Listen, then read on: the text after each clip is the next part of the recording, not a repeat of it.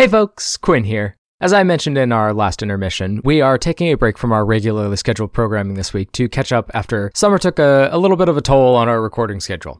For your listening pleasure this week, we have Dead Deer Mountain, our previously Patreon exclusive Monster of the Week one shot with Hannah in the keeper's seat.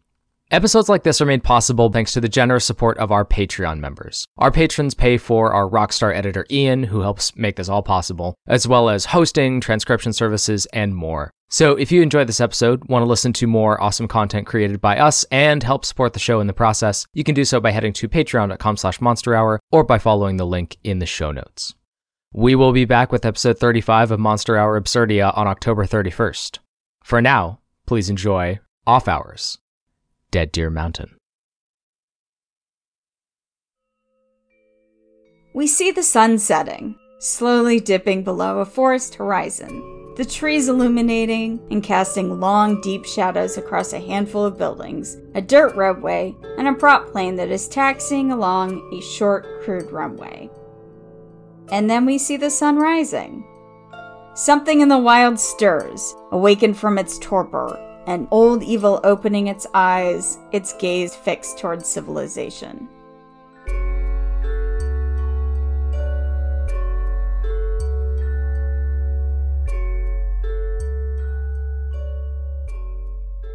Welcome to Dead Deer Mountain, a settlement in the Canadian wilderness on unceded Inuit land. Interestingly enough, you are not on a mountain, nor are you surrounded by dead deer. It is the middle of June, with no nighttime in sight. When the sun goes down, she stays down for maybe an hour. Dimness is all you get, and it's infrequent at best.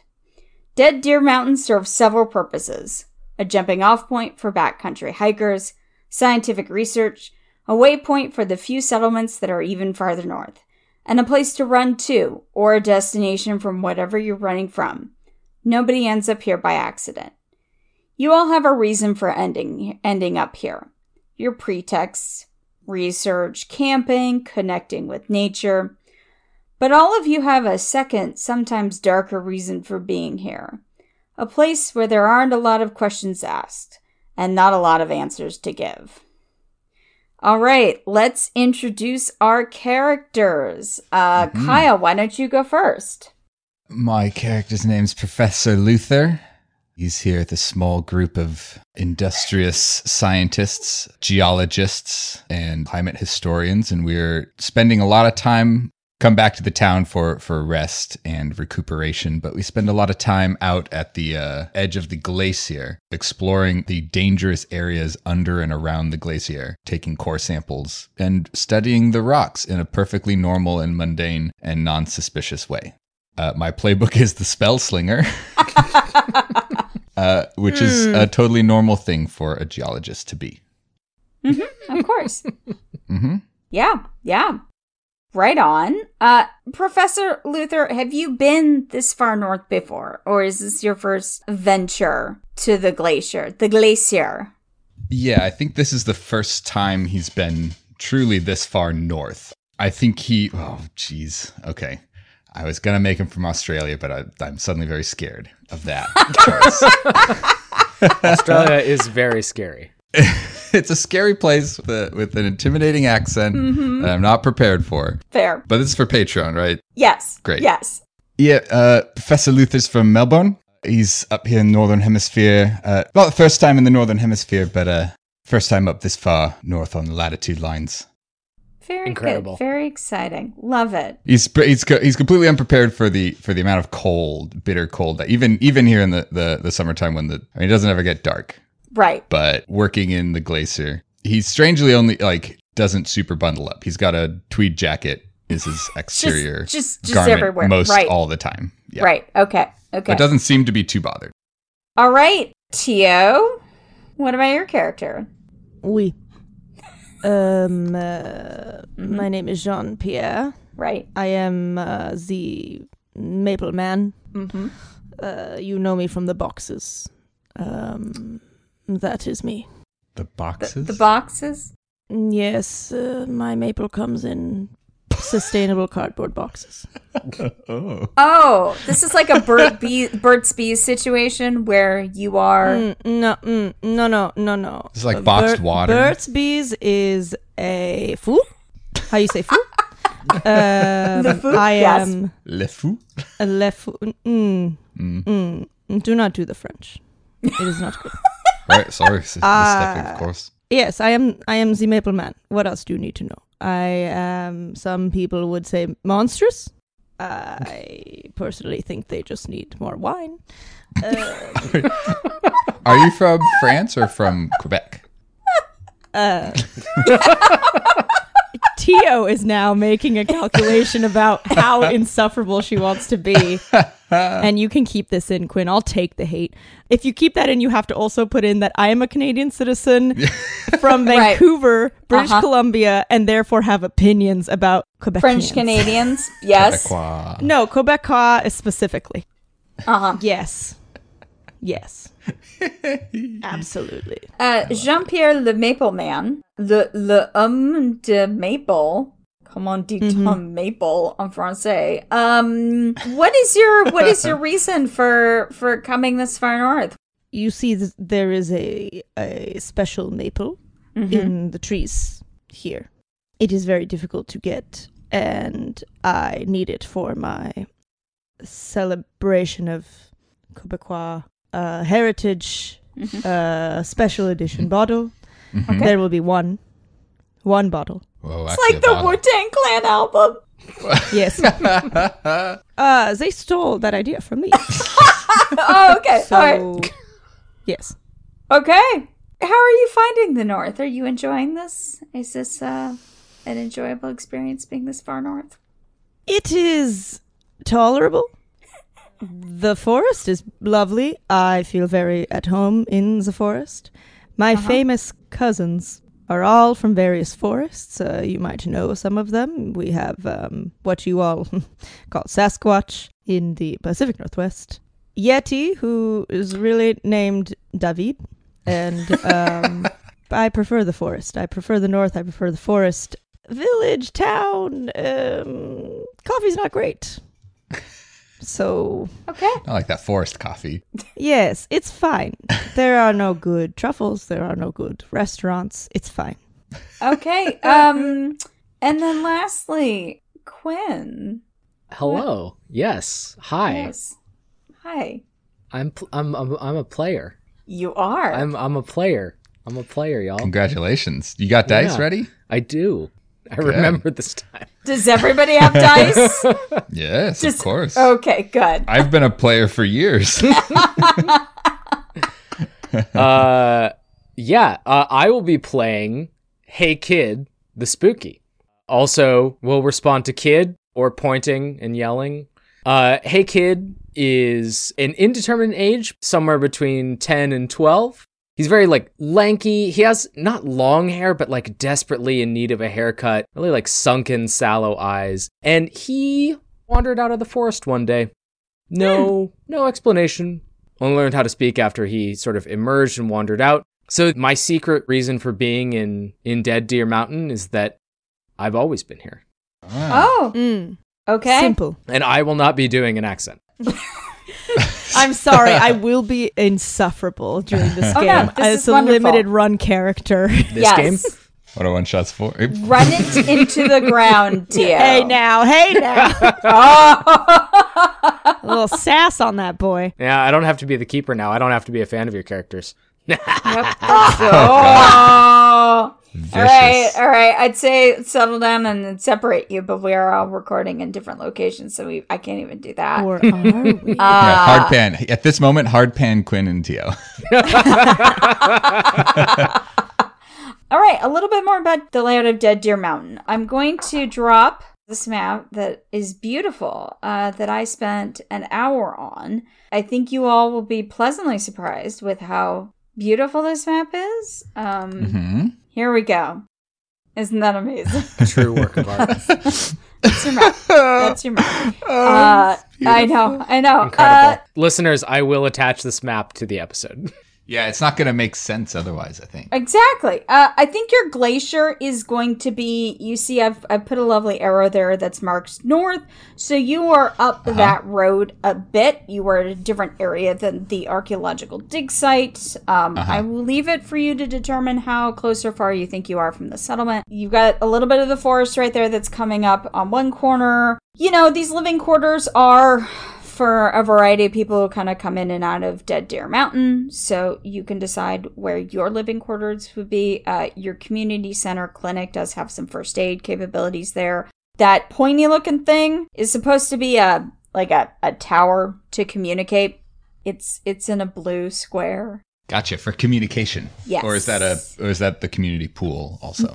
This is not the community pool. Community that pool is- slash radio tower. it's, the it's- communication pool. I Yes. mean, you just Heyo. it's a little dangerous. You might get uh, electrocuted, but that's also the fun. it doubles as a high like one of those high boards for for professional divers. Incredible synergy. I should also say that there's no self service up there. You folks are going to be able to communicate by walkie talkies, uh, especially assuming that the communication tower stays up. But no cell phones. They're big, they're clunky, they make a lot of noise, and sometimes they break. So, That's the way I like it. yep, yep. No, no emojis, no texting, a lot of psh, over, beep, beep, beep. Boop boop. Um, so your airstrip is off off to one side. Uh, that tower is also used to communicate both with are further north and your pilot when your pilot is coming in. The area with the P on it is parking. So the vehicles that are going to be there are um, and Professor Luther, you probably have these as well. Uh, just to get around and to the dig site in the glacier, you're probably using ATVs, but there are also SUVs, which are the vehicles that you would be using to leave if you were choosing to leave. Uh, Settlement has a handful of permanent or semi permanent residents. It's accessible by plane or vehicle. There's the dig site that's been underway for two summer seasons with minimal progress, and your pilot has just left and will return in a week. Maybe. Mhm. Uh, Quinn, Yes. when do I introduce some of my NPCs? Everybody else, plug your ears. Quinn, this is just a conversation for you and me. When do I introduce them? Keeper to keeper. Yeah. Uh, I think if they're like integral to the town, you could mention them up front. Otherwise, usually just as the players interact with them. Okay, perfect. Then I will introduce a couple of them. Let me. At the dig site, you have Darla Jones, who's a PhD. She's this is her second year on site. She's running into some deadlines and some funding issues. She hasn't found anything. You have a backpacking guide who is a semi permanent resident, your pilot who has just left, and at least one permanent resident, uh, Twyla, who has been living there for many, many years and is recently widowed. So, with all of that, what are folks up to? Uh, uh, Jean, Jean, Jean Pierre, Jean Pierre. Jean Pierre, Le, le Maple Man. no Maple Man, Maple The Ma- the Man. Maple, Maple Man, Maple Man. What? What's? Where are you? Where? Where are you hanging out? Well, first of all, I think it's just very important. I think it went a little bit as subtext, but I just want the audience to know that I was implying that all Sasquatches are French. and that is why they do not interact with other people. Uh, so if you didn't pick up on that, I did say that Yeti and Sasquatch are related to me, and that is what I meant. Okay. All right. Yes. Okay. Okay, what is Jean Pierre doing? I have now been clued into this map. I love that the library is a former church. Way to go. I think that that's actually where you're going to find Jean Pierre is at the library, Okay. if that's cool. okay. Mm-hmm. Probably looking up, trying to confirm if there's any records or books about the type of maple that he's looking for is in a very small part of this forest and it's not well documented just generally so he's hoping maybe the local library has something Okay. All right. Um. Hey, kid. Where are you? So I think we didn't talk about this, Hannah, but I think that Twyla is probably the woman who took me in, if that makes Okay. sense. Yeah, absolutely. Remember absolutely. briefly, Twyla works at the community center. Is that what you said? Twyla, she is a permanent resident. You know, folks who are there who are permanent residents are going to wear a lot of hats. So Yeah. she probably knows a bit of rudimentary first aid, The store is, I should have put the store and map in scare quotes because, like, it's a store, sort of. You're going to go in there and you're going to get very basic essentials. Um, she knows a little bit, she's got a little bit of experience being a mechanic. So, a variety of things that she can do. But, uh, yeah, hey, kids, so talk about, you know, getting taken in by Twyla. Yeah. So when I wandered into town, Mm-hmm. I think maybe like a year or two ago, Okay. So enough time to sort of be established, but I haven't been here a long time. You know, someone took me in, and Twyla, I think, makes sense as a, a permanent resident. So if it is Yes. mealtime, probably at Twyla's. Okay. Otherwise, I'm not in town a lot. I'm mostly in the forest around town, Uh-huh. or I definitely climb that communications tower to get a good viewpoint. okay. hmm I think All I have like a little nest basically up there. All right. Love it. Professor Luther, hmm where where are you? Where are you hanging out? What's going on? I'm unpacking Uh-huh. all my emotional baggage. No, um, possibly in the living quarters, possibly also in the library. I'm curious if Luther doesn't have maybe a contact here who had maybe clued him in or helped him find this place as a place to go for his uh, in his search. So if that makes sense to you, then maybe there's someone who kind of keeps or tends the library. There's uh, set aside a corner room in the church to set up like a lab, a study. Otherwise, it's probably just in whatever room he's got at a living quarters while he stays here. Yeah, I think certainly, you know, the library was a former church. Mhm. So there are going to be areas, you know, offices there, or even just like off in a vestibule where you might be able to set up, you know, a little Mhm. space with like a desk and, and do some research so that you're not always stuck in your living quarters, which, depending Mhm. on uh, how many people are there, can sometimes be a little bit more communal. But um, And when I say unpacking, I mean Luther's got like a big suitcase, an old trunk that looks like it would be full of scientific equipment. But as he is pulling out each smaller container from the bigger containers, uh huh. it seems absolutely baffling how this would be useful in geology. Uh, There's oh, some okay. digging equipment that are like hooked up in a backpack, but here on the desks, there's mostly just vials of different liquids and powders, some strange like vegetation that are very neatly organized across the desk. I think Jim, Jim is our backpacking guide. I think Jim at some point wanders by while you're unpacking and just kind of like looks and shrugs his shoulders and like moves on. This would not be the weirdest thing that people have seen, but it's definitely a little bit like, I see him doing that. I go, oh, I've, I've got a PhD. That's British. Damn it. would you like to try that again? You want to just like that? Man, how would. I've got a PhD. There we go. Mm-hmm. Yep. Yep. Okay. Yep. Jim's like, all right. Your mother must be very proud of you. Uh, I, I nod and shake his hand if he doesn't walk away. I think he's already walked away. I'm I'm sorry. Leaves me hanging. Yep. Okay, so Professor and Jim, John, John? Jean Pierre. Oh, John Pierre. Jim Jean Pierre. Yes, Just call him the Maple Man. the Maple Man. Okay, There you go. Professor Makes it and easier. Do you the know- Maple Man. The Maple Man. The Maple Man? the Maple Man? no, because he's French and he won't talk to anyone. And he Uh, on I'm- I swear Lane. I'm done. okay, Professor and Maple Man. The Maple Man. The Maple Man, not a Maple Man. You're in the library. Hey, kid, you're in probably. Uh, Twyla's got nicer living quarters, so you're probably at the one that's next to the parking area. And I think you hear something outside, a commotion. Sounds like maybe something's breaking, or you know, like mechanical, like a like a car crash or some something like that. Something not good. So you you hear that outside. What do you folks do? Poke my head up. Same. Mm-hmm. Drop a vial. Ah, It's a small space. Like if something's happening, ooh. yeah. I bump into the Maple Man to take a peek. Ah, big pod. Professor and Maple Man, you can't see from your vantage point, but you are able to tell that it's happening down towards the parking area. Hmm. Kid, you can't see anything right now, but you can see that there's usually some vehicles that are there, and a couple of them are gone because um, some folks have taken them off to the dig site. But one of them is sitting at a funny angle. All right, my my curiosity's peaked. I'm gonna just sort of amble that direction. Mm-hmm. Yeah. If yeah. Twyla's there, um, no no goodbyes or anything. Just gonna walk out the door. yeah, that's kind of how your relationship works. Is Oh um, yeah, yeah, that's how my relationship works with this town. Yeah, yeah. So, kid, you can see that of the two ATVs that are still there, both of them have been damaged uh, pretty significantly. It does not look like either of these would be able to be driven, and it doesn't look like it's the kind of thing that you're going to be able to fix with just somebody who's got some mechanical skills. So, No, I wouldn't know anything about that. But okay. I mean, I'm gonna keep walking and uh, head over and get a closer look. All right, Jean Jean Pierre the Maple Man.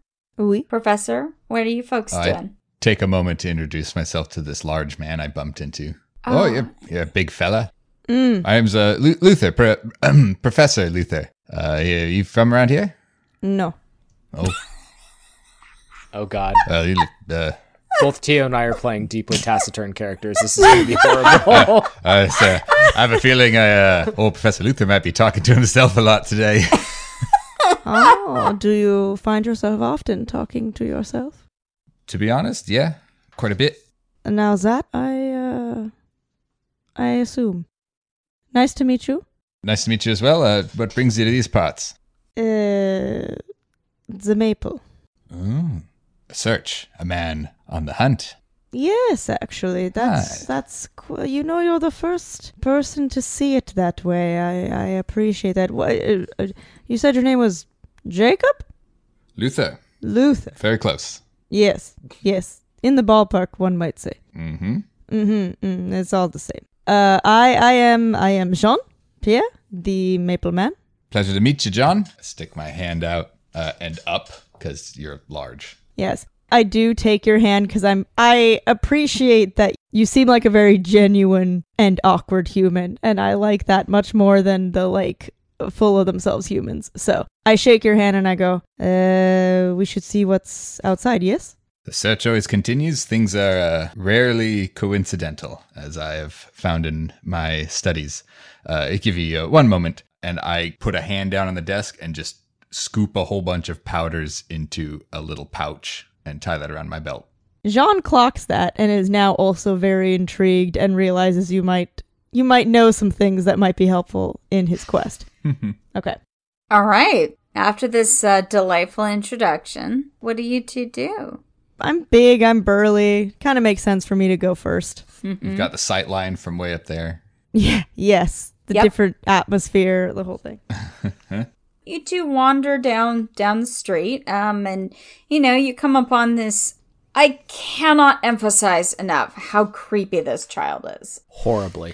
just deeply unsettling this child so you, you you come upon this child and you you also come across the parking lot and you see these two atv vehicles that are damaged As they approach, I stare directly at them, unblinking. Which one? Both of you. Separate eyes going different. like No, Kinda somehow it feels like I'm staring at each of you Ah. independently. oh Yeah, I step out from behind John Pierre, of course. Yeah, you you I've cast Yeah, a we've been lined up. That's why. no, no. I think as I noticed that stare, I just uh, very quickly aside to Luther. I'm like, "Y- "You see, you you see the boy? Yes, Uh, we both see the boy. yes, a strange child. Uh yes. So not a ghost, but cursed. Well, Yes. we don't. Let's say we don't, we don't know for sure until we investigate. Uh, I walk up to, hey, kid. Hello there, kid. Child. I stare directly at Luther. Uh, I, I hold out a hand like I'm shaking the hand of a adult. I turn back And around and I that is- look at the ATVs. I just pat, pat you on the head. right. Uh, well, that, and My turn hair around back is tangled and matted and filled with leaves and sticks. to yeah. I turn back around to the maple man, and as I'm wiping my hand on my tweed jacket, like uh, this, yeah, confirmed, not a ghost. Yes, yes. I I I believe cursed. E- easy easy diagnosis. Uh, we shall see. Wh- Look look at what this is. Curse is very possible. Uh, ch- child. Hello, child. Do you live here? Jean Pierre has moved on to the ATVs. Is kind of like cursed child. Okay. Uh, I'm walking with Jean Pierre now. Child! I give Jean Pierre a sidelong glance. How long have you been in town? Are you new here? Are you this is a to me? Quinn question for Tio. Like, how long has yes. Jean Pierre? okay, been that's in what I thought. So I think this might be the first day that Jean Pierre has been officially in town. I think Jean Pierre has been in the forest for like two weeks with no luck finding the maple syrup and was like, "There's a library. There's some lodging. I need to figure out what I'm doing." Great. As we're walking side by side and I cast that glance, I say to you, I've seen you. Ah, you uh, you buy my maple? I shake my head. Ah, In the forest. Oh. I've seen you. well then you know not to ask questions you do not want answers to. I didn't ask a question. Yeah. Very good. Yeah, you all, you all go, you all go ahead. Luther has stepped in a big muddy puddle, trying to catch up, and is trying to clean his Oxford shoes. Mm-hmm. Can I say that Jean Pierre is very content in this conversation with Hey Kid? this is the kind this is the level of interaction that Jean Pierre prefers. it's it's exactly what they want. It's great. They're on guard because they, you know, you never know with presumably cursed children, but th- but th- this is the kind of speed that Jean Pierre wants. Is it they them for Jean Pierre? Uh no, it's he him. Okay. Well, it's kind of anything because Jean Pierre is not really a human with pronouns, but he kind of just goes about as he, him. Okay, cool. Hannah, have Yeah. we arrived at the ATVs? Yes, you are. You are there at the. You have been standing around in the mud, these ATVs exchanging pleasantries for some time. So you are at the ATVs. I want to just like kind of poke around. Yeah, yeah. What does that look like? Some circling, some sniffs, maybe a couple pokes. Okay. I'm I know what an ATV is sort of at a high level, but uh, Yeah. obviously I've never, you know, used one. Mm-hmm. Gross. Yeah, so I'm just I'm just kind of looking around. All right. Would you like to investigate further, or should we have somebody else investigate further? You tell me if I need to roll some dice. Keep. Yeah, you are going to, you are going to need to roll something if you would like to learn something other than, especially because you don't have a background in ATVs. Uh, if you would like to discover anything else about what you are witnessing in front of you. yeah, I'm gonna roll some dice. All right. Uh, let's see. That is a five. You All don't right. observe anything unusual about these ATVs because you don't really know what an ATV does. Hey, I know what they do. They Right. move people. I just don't know how or why. What you have gleaned is that these could not move people. They are definitely not going to be moving people anytime in the future. And that's it. I'm losing interest. Bored again. Hey, kid is losing interest. To be clear. Yes. Does anybody else want to check things out, maybe? yeah. Also, discreetly, when they weren't looking at straggling behind, Professor Luther magically cleans his shoes and pant legs hmm. from the Oh. mud. He takes Okay. out, he has like a tiny little spray bottle, like a room spray. And he mm-hmm. just kind of spritzes it down on his shoes, mutters a couple incantations, and then like brushes his pant leg off, and the mud and muck just kind of slough right off. Nice. Very, very cool. If you want, I can call that use magic to banish the spirit of mud. I'm not going to make you roll to like clean yourself. That is, I, I will let you have that for free. Cantrip! Yep, because that seems that seems important to to Luther. Um, Jean Pierre, anything that you would like to do uh, checking out these ATVs? Do you have any mechanical background uh, from your time in the forest? No, Jean Pierre has preternatural speed, so Jean Pierre doesn't use vehicles of any kind. Okay. So this is entirely new to him. I think Jean Pierre assesses the situation here, sees the kid who is like, no, not not an ATV person, turns around and goes, uh, Luther, this seems like um, your world, no? I straighten my tweed jacket and adjust the vest underneath it. You know, "Eh, uh, mechanical issues? Yeah, I've uh, I've dealt with a thing or two of these. And in the course of investigating this, I think Luther is going to also try to incorporate his compatriots here in that they're like tipped over and look kind of busted. Is that right? Yep. Yeah, so I'm gonna ask like, oh, uh, big guy, if you want to lift that up there, tip that ATV back up so we can get a look in there, and uh, uh or, chi- child, hey child, there's a some some some muck. There's a thing like your little arms, I think, can get in there and just kind of hold that just so. I walk up to Luther and I sniff. You smell fresh. Uh, uh Burberry. Okay. All right. I flip the ATVs. You flip the ATVs over. Okay. Well, Entire- Professor Luther, if you want to figure out anything that's useful from Yeah. getting this ATV flipped upright, I'm going to need you to, to roll to investigate if you see anything useful, if you observe anything in this ATV that has been wrenched out of the muck. I would love to. I have a plus one sharp. That's a seven. All right. You get to hold one to ask uh, a question of me. I think the most straightforward one here is what happened here. Ah, well, it appears that something has damaged these ATVs. They have not been run into each other. This was not like a derby kind of event where somebody was crashing them into each other. It appears that they have been damaged using uh, extreme physical force. And you can't tell for certain, but it certainly looks like some of the areas where the metal is really thin, that it looks almost like a, you know, maybe like a hand has has grasped this metal and bent it. So that is what you were able to observe in this ATV.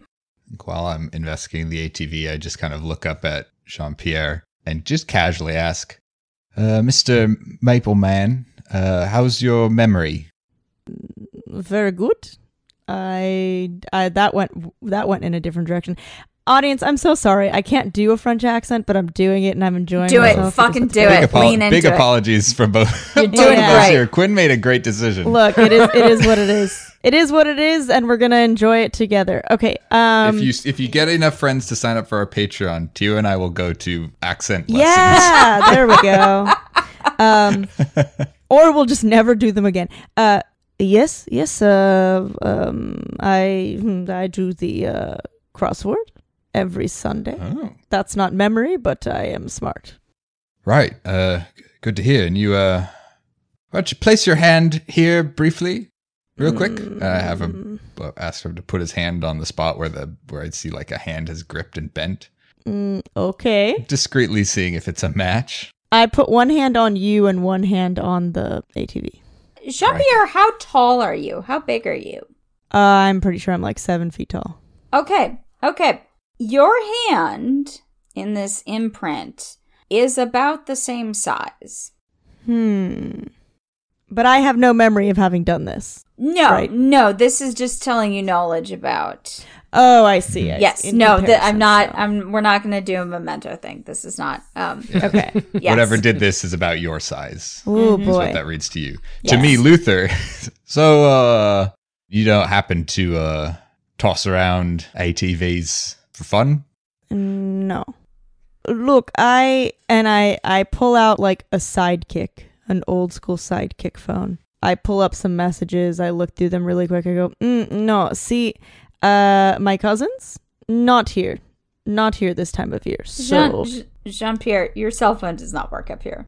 this is uh, more in the in the magical monstrous realm of things. Yes, it's All right, performative okay, of like okay.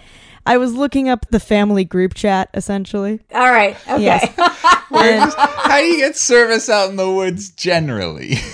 look, it's different for us. You pull out a big old sat phone that's out of batteries. I just, I, my point is that uh, Jean Pierre takes a moment to think, like, was this a family member? You, And- pull, you pull out a sheath of letters. Just a big Where is everyone gonna be? handwritten correspondence from your French Sasquatch relative. Yeah, exactly. Uh, yeah, see, uh, family, see, uh, group chat, um, not here. This is not them, but uh, I believe, given the handprint, it's not me. ATV is right. gross. Puh, puh, I spit on the ground. Ugh. Uh, but uh, something of my size did this, and presumably is easy to find. I am easy to find. And then I look at Hey Kid, who mentioned seeing me in the forest, and I'm like, Do you see other things in the forest like me? I'm already gone. I am oh. looking for tracks in the surrounding area. Okay. You like pan right to where Hey Kid was standing earlier, and it's just not there. or Alright. he's there, but he's very small. You see him the 50 feet away, like crawling on all fours, sniffing the ground and looking for tracks and broken leaves and stuff. Okay, so then I see that and I turn back to Luther and I'm like, the cursed kid saw me in the forest? Probably saw this in the forest. We we should follow cursed kid. Right, yeah. Uh, go check on what he's doing. I mean, just, uh, I will get a closer look here. Um, I'm gonna start walking towards Hey Kid. I'm going to pull out a small case from a pocket that has a pair of small half moon spectacles. Mm-hmm. And on the spectacles, I will like take another jar, squirt out like a kind of oil, rub those over the the glass of the spectacles, and that's the consumables for use magic to observe another place or time. Okay. Are you gonna some magic? Yeah, I'm gonna put these spectacles on and use some magic while Jean Pierre goes and checks on Hey Kid in the tracks. Okay. To Uh, be clear, I'm not checking on Hey Kid. I'm just following them. Well, sure, yeah, heading in that direction. Okay. All right. Do some do some magic, Professor. Roll for it. Eh. Seven on the dice plus two is nine. Okay, so it works imperfectly. Choose your effect and a glitch. So you are choosing to see another time? Yes, and I suppose I don't need to see a whole lot, Mm-hmm. so I can. I'll I'll pick a short duration. Short duration. Okay. My guess is that probably when you use this to see another time and place, you have kind of one of those montages where like the sun goes down and the moon comes up and then it like reverse. Um, that that doesn't happen. Mm-hmm. Well, the sun goes low and then Yeah. goes back up. Exactly. you don't get to see very much because it's a short duration, also because the, the action that appears to have taken place here did not seem to take very long. But you do see a large shape that has come lumbering out of the forest, come up to these ATVs, and again using its its large hands and it smashes the those two ATVs. And then it leaves and as it's leaving, that's about the time that the spell ends. Okay. Also of note, this is not Jean-Pierre Le Maple Man. You can tell that. Confirmed. Yes. And that that's about all that you see. There's nobody else. Nobody else around. Just this thing walked up, smashed the ATVs, and started leaving. Yep. And as as your spell is wrapping up, two things happen at about the same time. First, all of you hear off in the distance. You can't totally tell where, but it seems to be maybe within the town. You hear a very long, low howl. Not an animal, but it's not necessarily human either. And it is extremely spooky. You are all spooked. Mark spooked. One Mark spook. that you're all. Mark one spook. I you're am all- the spooky, may- maybe so I was gonna say maybe not the kid because the kid is the essence of spook. So I don't I don't know, but but the other two, the non creepy. I've creepy given child. myself five spook boxes, and I've marked one. of them. Yes, you are. You are. Oh, I'm using a pen. What a foolish move. Permanently spooked. yeah, these spooks don't go away. And the the second thing that happens is you see another ATV coming in from the dig site, and there's somebody on it, and they are driving very erratically, and they pull up right next to kind of where these these ATVs were smashed, and somebody falls off. Uh, kid, how close are you to this this uh, situation with the ATV? You've want you've wandered off a bit, haven't you? I, I was thinking like 50 feet away. Okay, I have no interest in the ATV or this person. Hearing that sound, can I tune in? Ooh, ooh. Uh, yes. Tell us what tuning in does. Yeah, so this is one of my spooky moves. Tune in, you can attune your mind to a monster or minion, roll plus weird, and you get a certain number of holds to basically know things about the monster. Fancy. One of many things that Hey Kid just knows for reasons that are unknown but very spooky. Yes.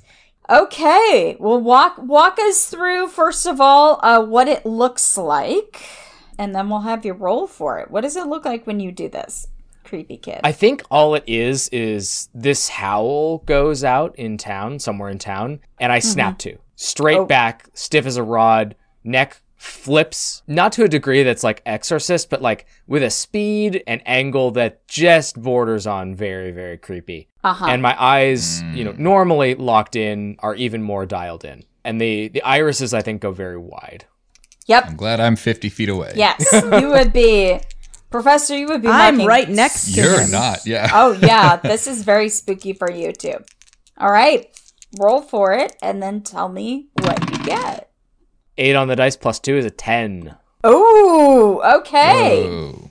So on a 10 plus, I get to hold three, and I can spend them to ask questions from the list. Where is the creature right now? What is it planning to do next? Who is it going to attack next? Who does it regard as the biggest threat? And how can I attract its attention? I would like to know where the creature is right now, for starters. Where the creature is right now. Okay. You can tell that the creature has probably it, it's gone into there's that that living quarters that's kind of across the way from the parking area with the ATVs and it seems to be behind those living quarters, you know, somewhere between the living quarters and that storage. What is it planning to do right now? There's somebody in the living quarters and they're not safe. Uh, I think that answers what I would have asked next. So I will spend my third hold instead on how can I attract its attention? Probably by directly confronting it. Although, as a fan of your characters, Mm. You did. Yay! Yay! A- Yay. Yay! directly confronting it, particularly right now, will leave you open to a lot of danger. Even you, a creepy child of the forest. So, you can do that, but it's. Sure. Um, Can I ask a clarifying question? Yes. Is this the living quarters where Twyla lives, or is it the other one? No, Twyla lives in the one that's right next to the parking lot. This is the one that's across the street. Okay. So, uh, I'm yes. going to start loping, I think is probably the right adjective for my pace of Yep. movement, towards the living quarters where this thing is. I am going to follow with my preternatural speed. Okay. You probably don't need to at the speed I'm moving, but Oh yeah, I'm getting ahead of you, but still watching you. Because why not? every three hey kid steps, it's one stride. I will say, hey kid, faster than you would think. Yeah, You're that's both how all faster than creepy Luther. Yeah. things Yeah. work. Yeah. Yep. Yeah, yeah, definitely. Does anybody want to do anything with this third ATV that's pulled up in this? Yeah, I'll go. I'll go be. I'll go be Duncan over. Sorry. Luther. Okay. Sorry, Luther. I'm a human. I care about human. hey, I am also also. a human. Are Mostly. you? Mm. Maybe. The base layer's All human. right. Yeah. the ba- the base layer is The human. base layer. Okay, Professor, let's have you go first because you have Okay. split the party. Haha. We did it. That's okay in Monster of the Week. Hannah? It Hannah, is. Yeah. It is Hannah, that's okay in. Monster of the Yeah, Week. I, I saw that on my task list, and I was like, "Can I get them separated?" Yes, I can. Okay, uh, Professor, you recognize this person who appears to be pretty badly injured. This is Tom, who is one of the PhD students who was uh, One of mine? no, not one of yours. This is one of Okay. Darla's PhD students off at the archaeological dig site. Tom, this is his first summer away from home. He was going up there for an adventure. Dig sites actually are kind of boring. Expectations were maybe not being met. But here he is, and he has fallen off the ATV, and he is not doing well. Can I get a once over? Is he cut up, bruised, battered? I will give you this one. You do not need to roll to investigate a mystery to see where this guy's wounded. He appears to have been clawed up pretty pretty badly and he's bleeding and the claws look real nasty. And if you want to get any more information about this, mm-hmm. I'm going to make you roll for it. But you can tell that Sure. he has been savaged by something. He's dying here. I, I to spend extra time investigating the wounds. So I kind of start like pattering calmly to him, like, you're looking at, you're to be okay. I need you to just, uh, you need to just focus here, uh, calm, try to steady your breathing. You're in shock. Took a nasty tumble there from the ATV. I need you to just relax, uh, hold your arms aside. And all the while, I've pulled a little pouch and I'm fumbling with a couple small flat stones that have little runes etched into them. Uh, and I'm starting to arrange them along like his slashes. Okay. That's my component for using magic to try to heal him. All right. Why don't you roll for it? See if you can stabilize poor Tom because he looks like he might have something to say if you can get him stabilized. Great. Heal, damn it. Six on the dice is plus two is eight. Okay, there is a glitch. I'll just do um immediate unwelcome attention. All right. As you are doing this this incantation, and I kind of imagine that perhaps you're also there's a bit of like the hand waving over the the mm-hmm. stones. I kind of imagine like the stones are arranged on like either side of a gash and they like stitch themselves and close the wound up. So as this is happening, you hear that howl again. This time it sounds like it's a little closer, and you are feeling very, very unsettled. You know, do with that information what you will, but I'll mark another spook. so- something has recognized magic in the air. Crikey. Once he's healed up, I kind of like quickly scoop the stones back off of him and try to hide, hide them away and get him up on a shoulder. Okay. Come on, lad. As you are hustling him along, which I'm going to need you to tell me where you're taking him, but as you're hustling him along, Tom goes, Came out of the dig site? Ca- came out of the dig site? It killed Darla? Car- ki- killed Professor? And then, then it attacked us? And I hid? Shh. And, and then it left, but it, it came out of the dig site. I don't, I don't know what we did. Uh, I'm digesting and synthesizing that information in my head, but externally I'm going, it's all right, it's all right. Shh, it's okay. We're going to get you to the clinic, we'll get you patched up. Mm-hmm. I'm headed to the clinic. he is now just kind of devolved into a description of something big coming out of the dig site and attacking them. He's Mhm. just repeating it over and over again. Smash cut. Creepy child. Have we arrived at the living quarters yet? Yes. Jean Pierre and Creepy Child. Yes. Small creepy child, big creepy guy. Yeah. What a duo. What a pair. Pairing, it's the pairing that people have been craving. Paint me a word picture, Hannah. What do I see? Well, you two are coming up around the edge of the living quarters. It's a there's a space between the living quarters and this storage unit, and then the living quarters there. You know that Darla was there with Tom and the other PhD student who you don't know at this point if that PhD student is is in that living quarters, but based on your preternatural sense of what's going on, you know that there's somebody that's alive that's still in that living quarters. And as you round the corner, you see an enormous figure, as tall as Jean Pierre Le Maple Man. Oh no. Whoa. Yes.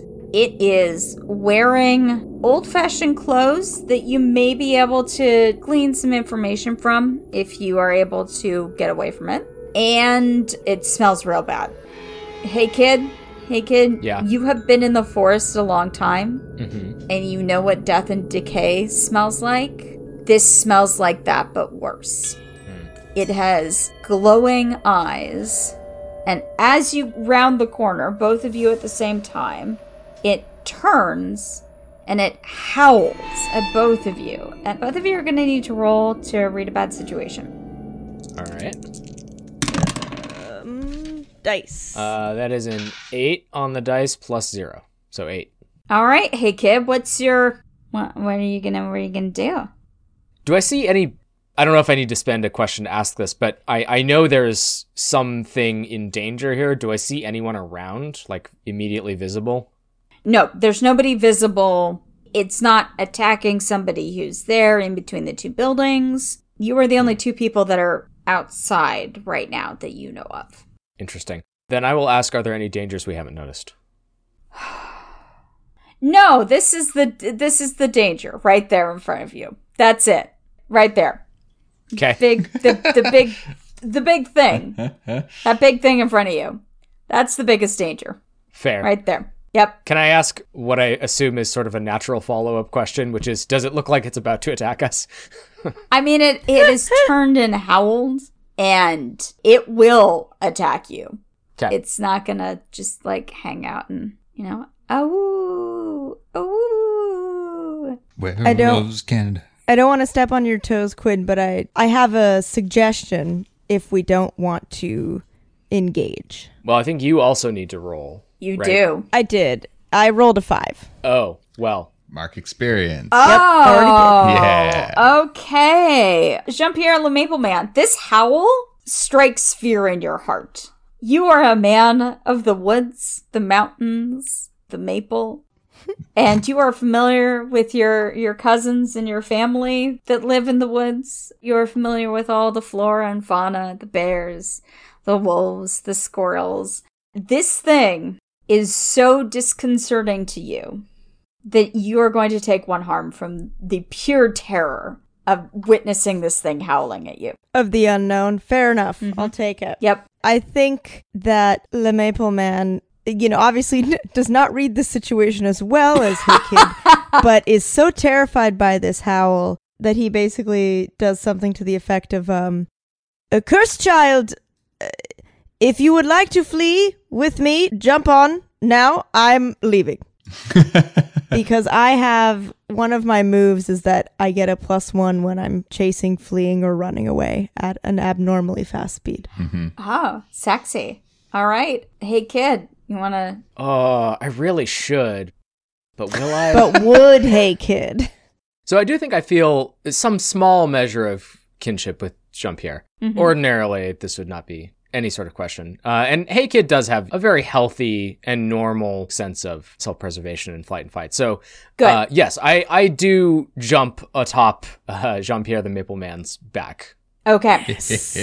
Clarifying question like you've described this as a big hulking figure, like mm-hmm. with sort of a malodorous presence, a miasma, and you know, Stink. It's, it's st- it stinks. Yeah. Stinks real bad. and bad. glowing eyes. Is it like lanky? Is it lean? Is it like bulky? Is it hairy? Like what what am what are we seeing here? It is wearing clothes. Oh, that's right. You mentioned it's wearing weird mm-hmm. old timey clothes. Yeah. Mm-hmm. It's wearing. It's. Uh, I'm it's- wearing weird old timey clothes. Is it like humanish? I- I mean, do you know a lot of bears that wear clothing, or you know, monsters? Hey, monsters? this is that a wear- wor- this is a world of magic and mystery. yeah. It's very true. It's I don't know true. what kind of Well- creature you've conjured here. The clothes are the clothes are human clothes. This thing is just enormous, and that's Okay. pretty much all I'm going to give you, unless you want to stick around. Uh, No, that's if fair. Wait, If Yeah, you do, fair. you can get more information, but it's going to howl again. and hey, kid, you're going to be a lot closer to it. So Yeah, no, I'm, Can I I'm get a- ready to leave.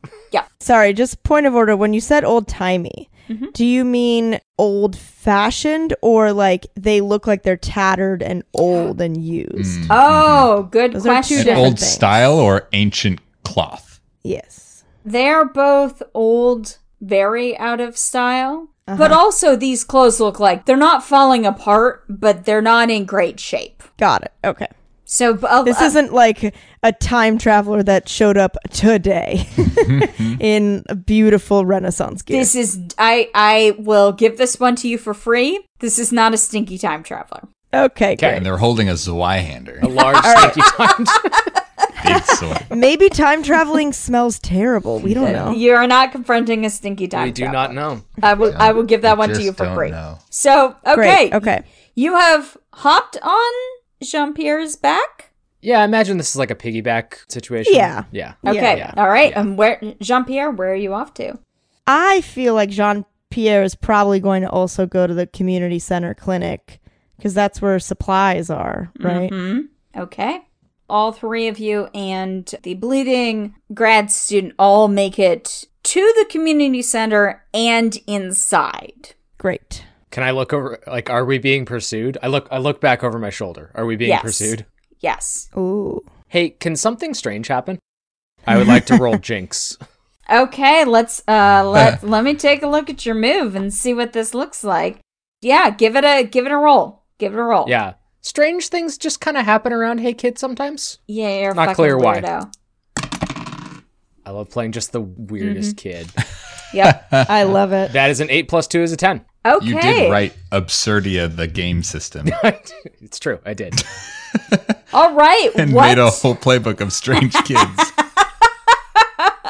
what two would you what two holds would you like to take? Well, I know the first one, uh, Which which, is? is interfere with what a monster minion or bystander is trying to do. Okay. I think I don't know if you want to decide how this goes down, Hannah, or if you want me to, but I would like to interfere with the large creature's pursuit in some way. Okay. Um Maybe something random explodes and distracts it. Maybe something breaks and falls in front of it or on top of it. I don't know what it looks like exactly, but I would like it to be further away from us. Okay, how about here here's what I'm thinking.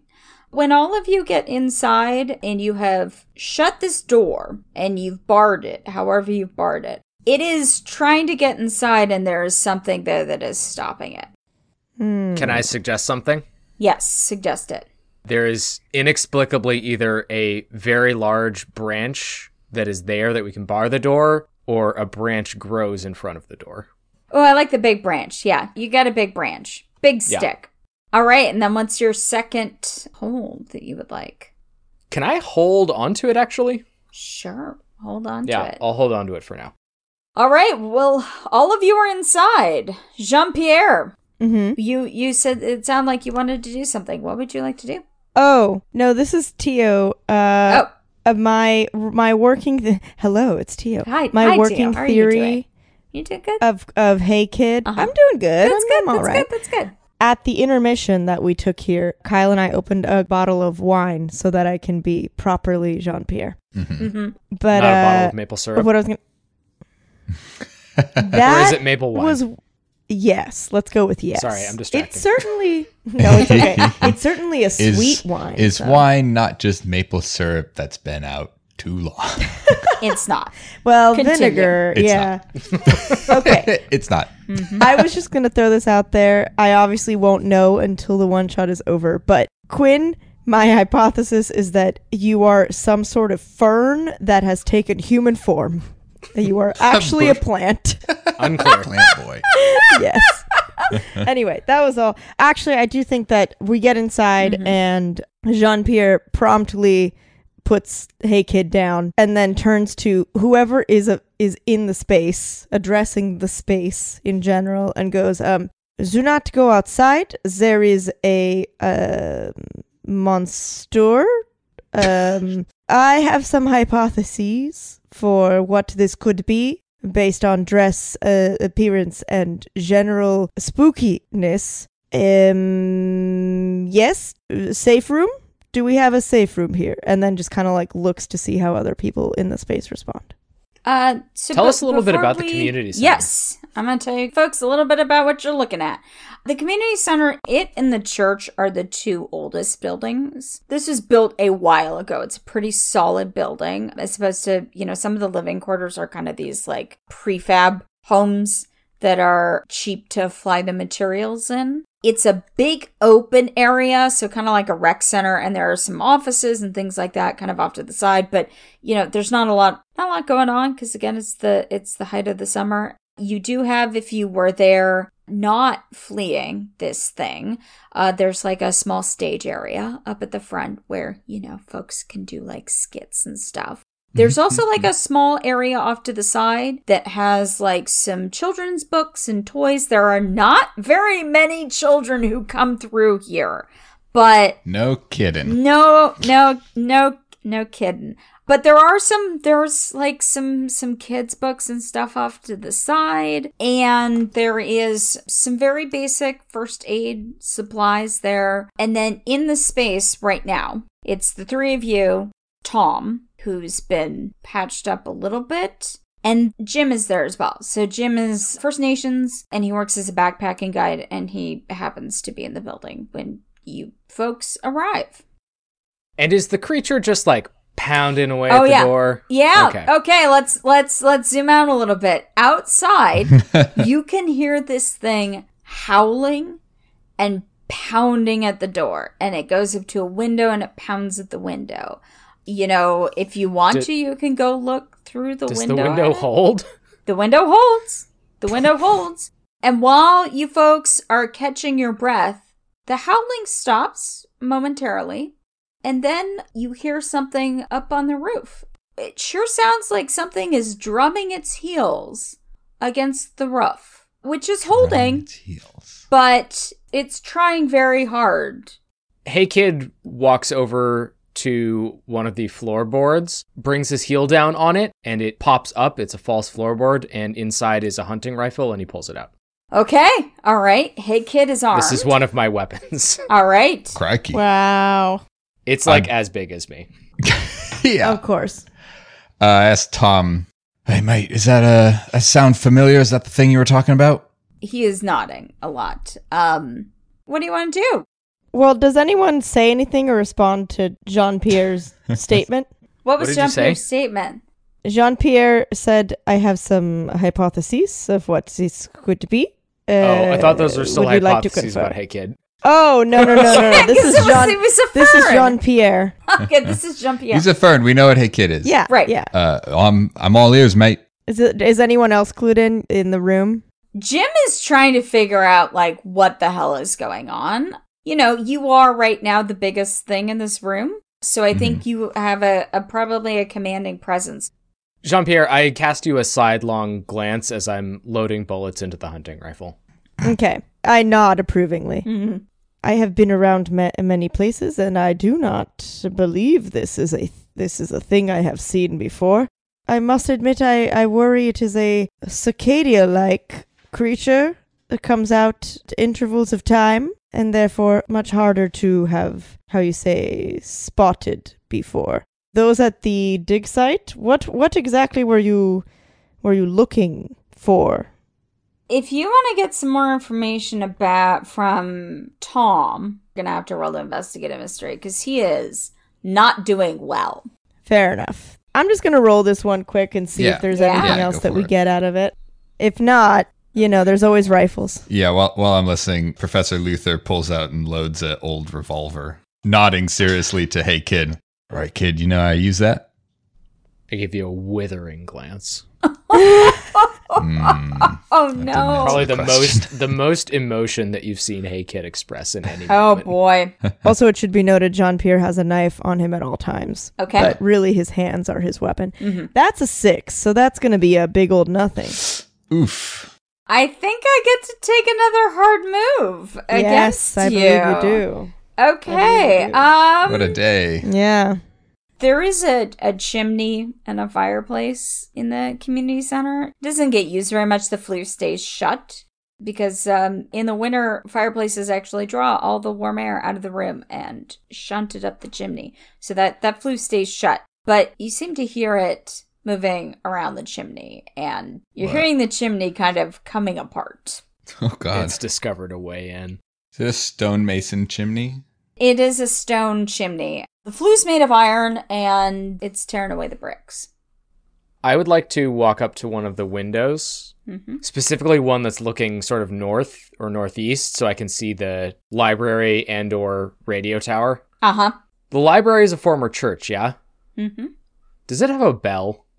Oh, that's a very good question. Indeed. Uh, why don't you roll me, um, Quinn? What what was it that you'd like us to do? Is roll, um, Oh, plus luck. we'll just do a straight. We'll just do a straight roll. If you roll a four, five, or six, there's a bell. If you roll one through three, there's no bell.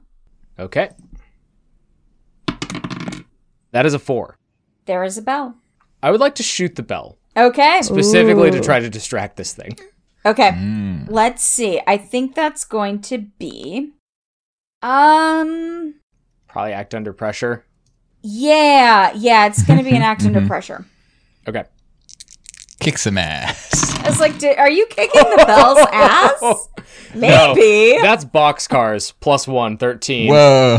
Okay. These windows are like the uh, uh, the one that you have is is one that you can kind of push the pane out a little bit, and so you you take your rifle and you level it up, and you don't even have to line up the scope because you're really feeling the the power of the earth, God. the forest, the Sometimes things just go right for me. uh huh, yeah, yeah, and you fire, and it lets out this Imagine. loud peal. And for a moment, the noise on top of the roof stops, and you hear something scrabbling away from the chimney. And you see something drop down onto the ground. What I will tell you is this will distract this monster, but once it figures out that there's nothing there for it, it's going to come back. I close the window very, very quietly, Mhm. scrunch down to a, a squat below it, and look at the rest of the assembled people here and say, It's coming back. We need to leave. Fair enough. Jean Pierre, are you able to uh, carry Tom? I don't think he's walking out of here by himself. yes.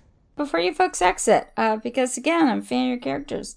You have another person here. Tom is your your fucked up grad student. Jim is your uh, he's a backpacking guide, and then you know you're in a community center. There's things there. Community be useful. things.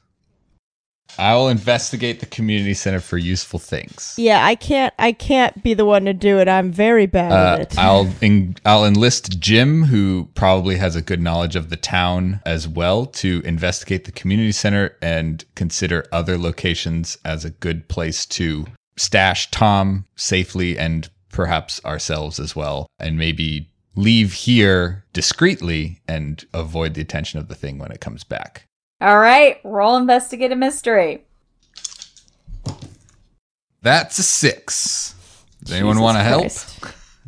I cannot help you. Uh, I will Jim, help. kid, Jim.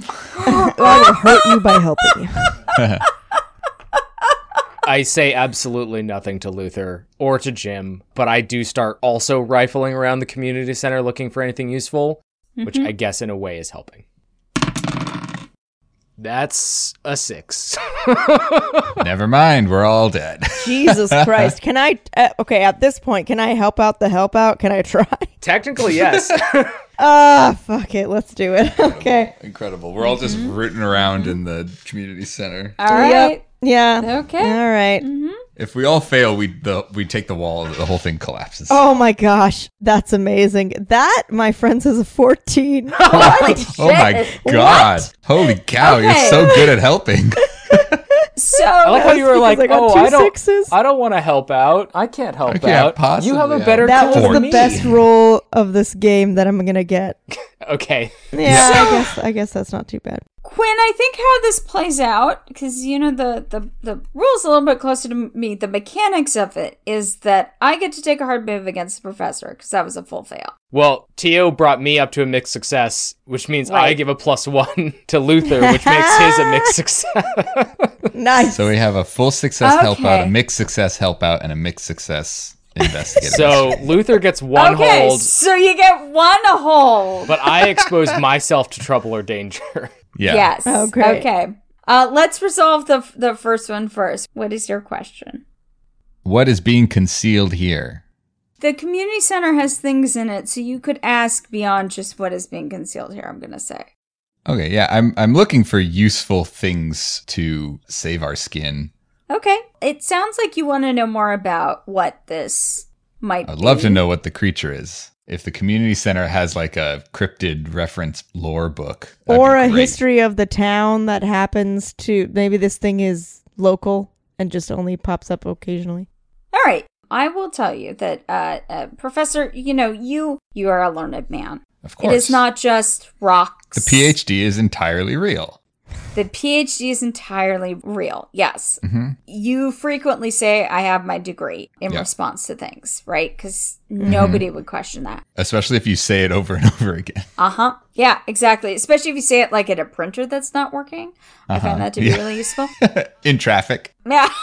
yeah. So you you are a learned man. And your eyes happen to catch on one of the children's books there is on uh European and Norse mythology.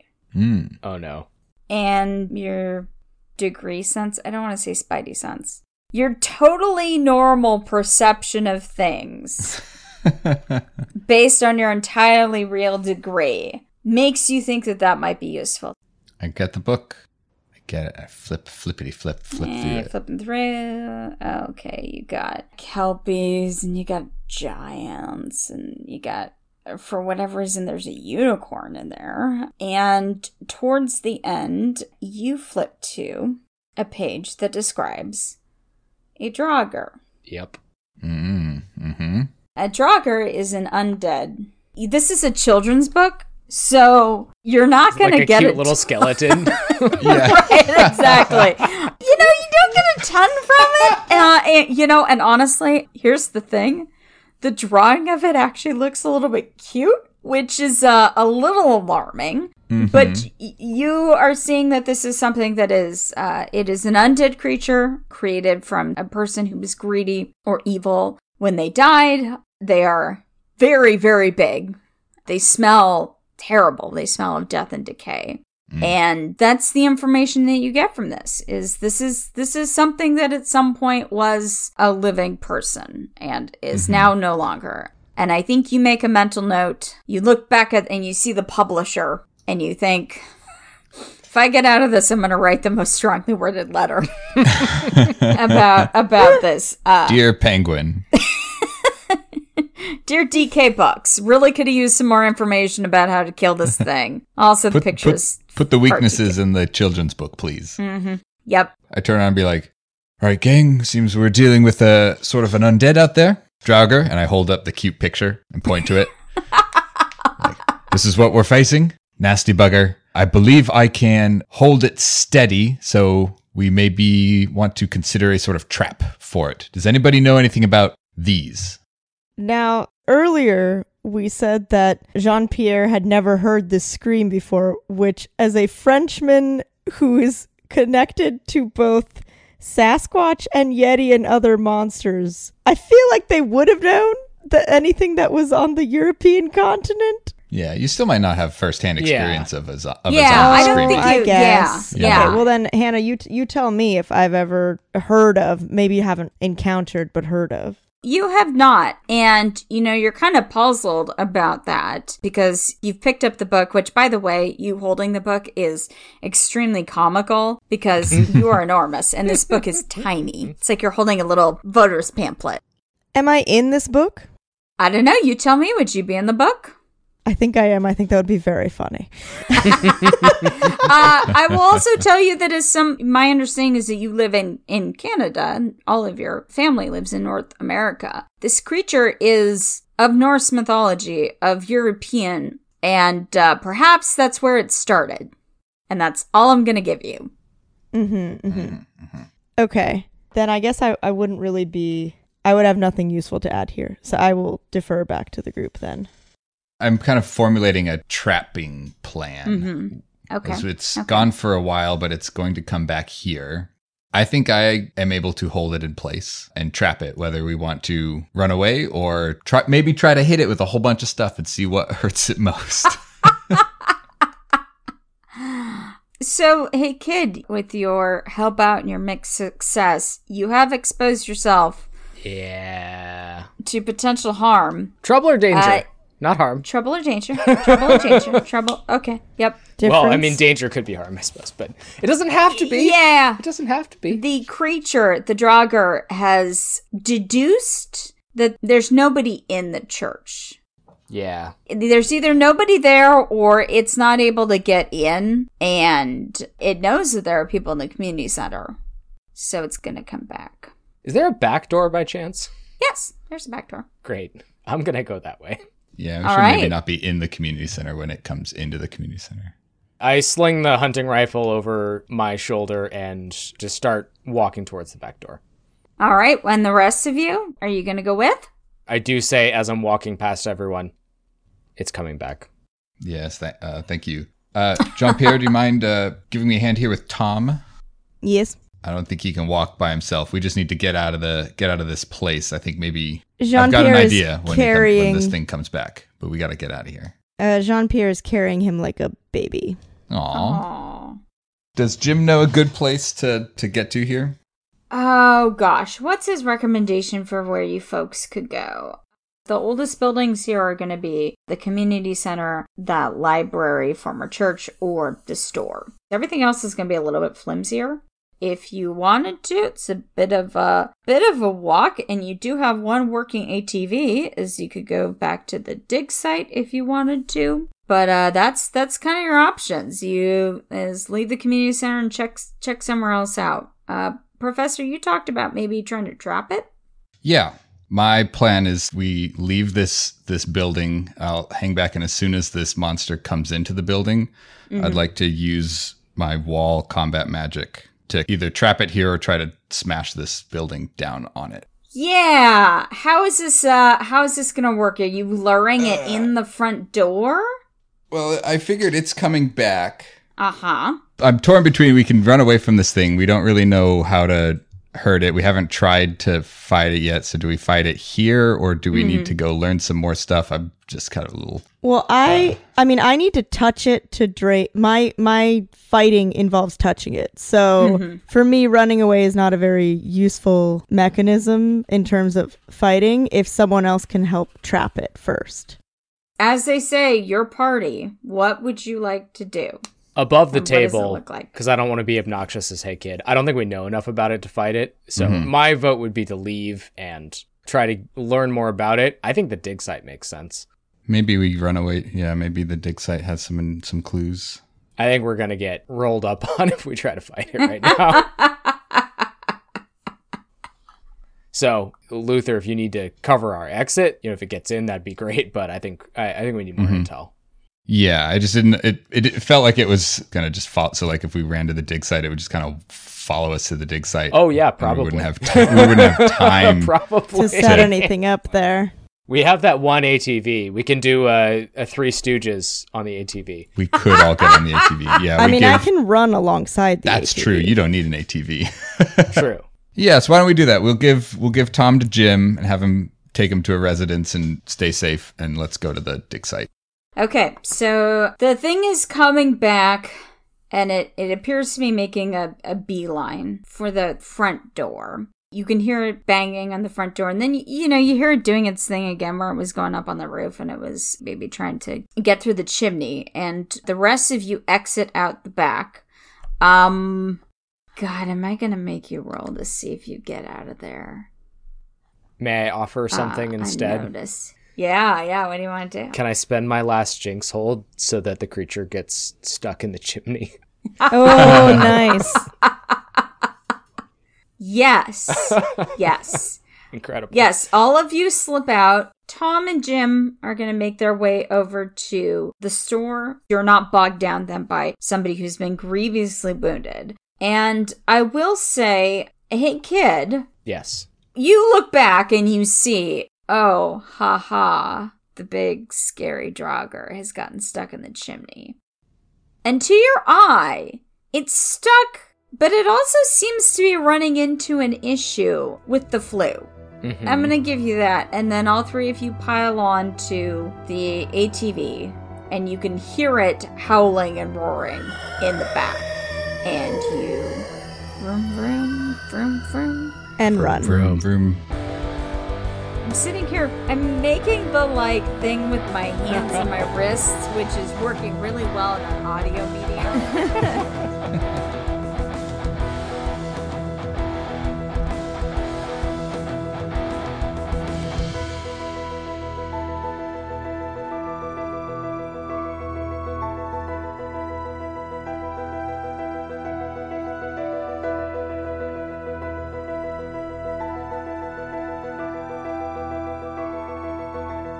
Which one of you is vroom vrooming? Who's driving this thing? Probably me. If Hey Kid has had no interest in the ATV, I think Luther at least tries to start driving.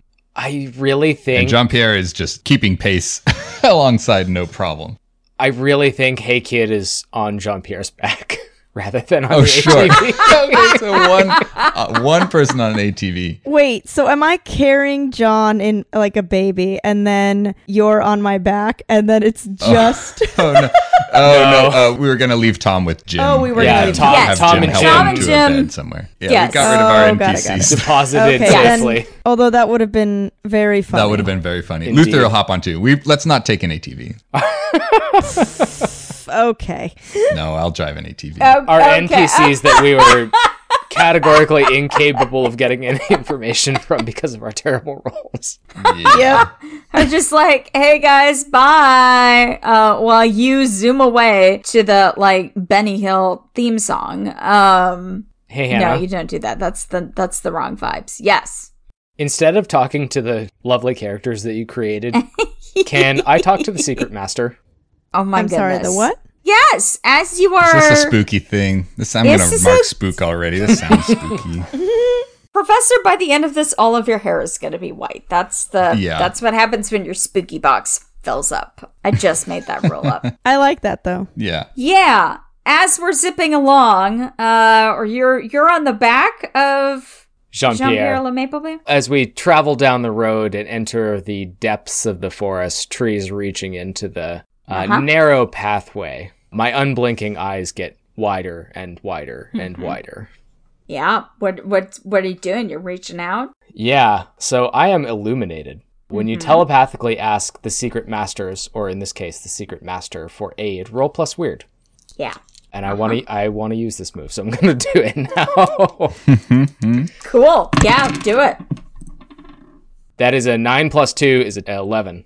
Ooh, okay. So it looks like on a 10 or more, the secret masters reveal a key fact, clue, or technique that will help you. I am envisioning that as you are reaching out to the secret masters, all of the sound of the forest and everything else, the ATV, is kind of dropping away, and instead your head is full of whispers Oh yeah, lots and lots of whispers. And when it doesn't work, that's all you hear is whispers. But in this case, you start to hear something a little bit louder. Something taken. Something taken from its tomb has awoken it. Return it to the tomb to kill it. Find the object. Find the object. Find the object. Find the object. And then the whispers fade back away. all the trees are leaning in towards the road as we're going. Mm hmm. Yeah. Has Jean Pierre noticed anything strange about you? You mean besides the normal strange? Yes. It's Is up the to Jean Pierre. audible? Yeah, that's Oh, up to is? yeah. This is, Is yeah. Oh, audible? Okay. Uh-huh. I didn't know Yeah. if, how good you are at, at, you know, keeping that. I mean, I don't think the whispering is audible to anyone else, but the arc of the trees probably is. Yeah, I think Jean Pierre notices that and makes a mental note to ask you about some things that he's looking for in the forest when this is all over. I don't think he addresses it in the moment at all. Mm-hmm.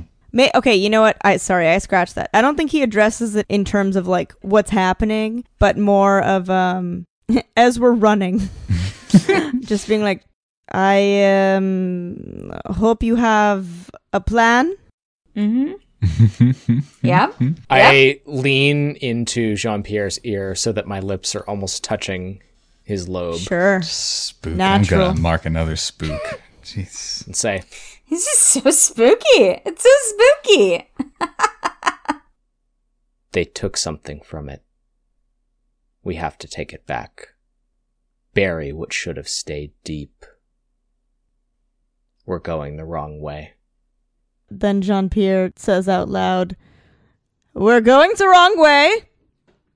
That was very uh like Dutch almost. I don't know what that was. I like it. It's Um, good.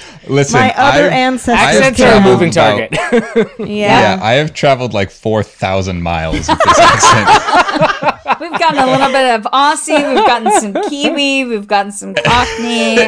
It's a journey. Uh, It's a Hey, journey. governor, Yeah, Yes. it's the magic. It's the magic in me. we gone the wrong way, eh? Um, okay. Yeah. yeah. Vroom, vroom. What are you talking about? Are you saying something? Stop. uh, we must stop. And I think that Jean Pierre runs a little in front of the ATV and puts a hand out. you just grab the back of it. Or on. that. I, I kind of like the idea of stopping it in front the Oh, way sure. that, like, if a kid is walking and you just, like, put your hand out and they just, like, run into it, like, "Vroom." Mhm. you know, that kind of thing. I think Jean Pierre does one of those and goes, The um, cursed child says we are going the wrong way. Oh. Hey, hey, hey, kid. Where are we? Jesus. Yeah, there's the Kiwi. Yep. Yep. we got back to it. Where are we go? Where are we? Where are we going, mate? They took something. The people at the dig site. You think Tom had it on him? Well, Tom's the board visitor, right? Tom's the student from the dig site. Oh, okay. He reported that Darla was Yeah. was killed at the dig site. So if Darla had it, I presume they would have been able to find it. Just uh, as a as a summary of your dramatis personae, Tom is your patched up, bleeding, dying grad student who came from the, the dig site. Jim is your uh, backpacking guide who is with him. Carl was the person in the living quarters, the other living quarters. So he is still. Is he is he a, a special thing or is he just He- person in living quarters? He was the other. He's the other one of. The, he's just a dude there. I just made up on the spot. He's, just, a hanging out there. He's just like, he lives he's he out there- lives in the living quarters. yeah, he's like out there to like find himself, man, and you know, he's wear a lot of flannel. ringleader of this whole thing. Yeah, no, he's the other PhD student. Uh, other Uh, Oh, Got- okay. okay. Darla's other PhD student. So he is back there in the in town. Without a hint of irony, Hey Kid says, They dug too deep. We need to return what they took, Hate that bloody film. put it back in the ground. yes. Okay. Um and I think that Jean-Pierre has now done has flipped the ATV around Oh boy. Okay. so that it's facing the way we came. Yeah, it's like a toy car. Yeah. Pick it up, turn it around. And then we just start running back towards town. And as we're running slash driving, Jean Pierre is like, uh, "Do we think it is with the um, um, the the the men we saw earlier, or do we think it's with um that other one?" Ah, local favorite Carl. Yes, Suppose we can check both of them. we we may uh split up and meet at um. Uh, I pull up my map. Oh. Don't look now, but keep going fast. There goes the Jean drunk. Jean Jean Jean Jean Pierre. Um, you happen to look off to the side as you're running, and a small beam of sunlight has come down through the forest, uh, like in a Disney movie. And you look down, and it is illuminating a single beautiful mushroom. I'm going to need you to roll an act act under under pressure. Jinx. to resist. What? Jinx. Are you gonna use it? Are you gonna use a jinx? Jinx. I can encourage coincidences to occur the way I want. Uh, I would like to jinx. Okay, go ahead and and roll that, creepy child. Thank you. What? You got to make it look nasty, or what's the? Well, let's see what happens. Oh, okay. okay. Uh, it's a What's five this move? plus- Is this just you just get to do things? I can encourage coincidences to occur the way I want them. Sure, that's it's a very five vague. two is a seven.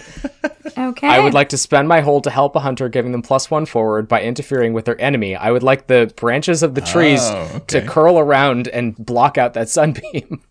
So I think that means No that. sun uh, Plus one to act under pressure. yeah. So Jean Pierre. You then just get a you get a plus one to act under pressure to resist okay. this. Boy, okay. It's still gotta. It's It's you know it's, it's, cool. there. You're very good at it. you know it's there. You can't see it, so it's a little less tempting. But That's a solid eight. Woo! Okay, let's see. You get a worse uh, a worse outcome, a hard choice, or a price to pay.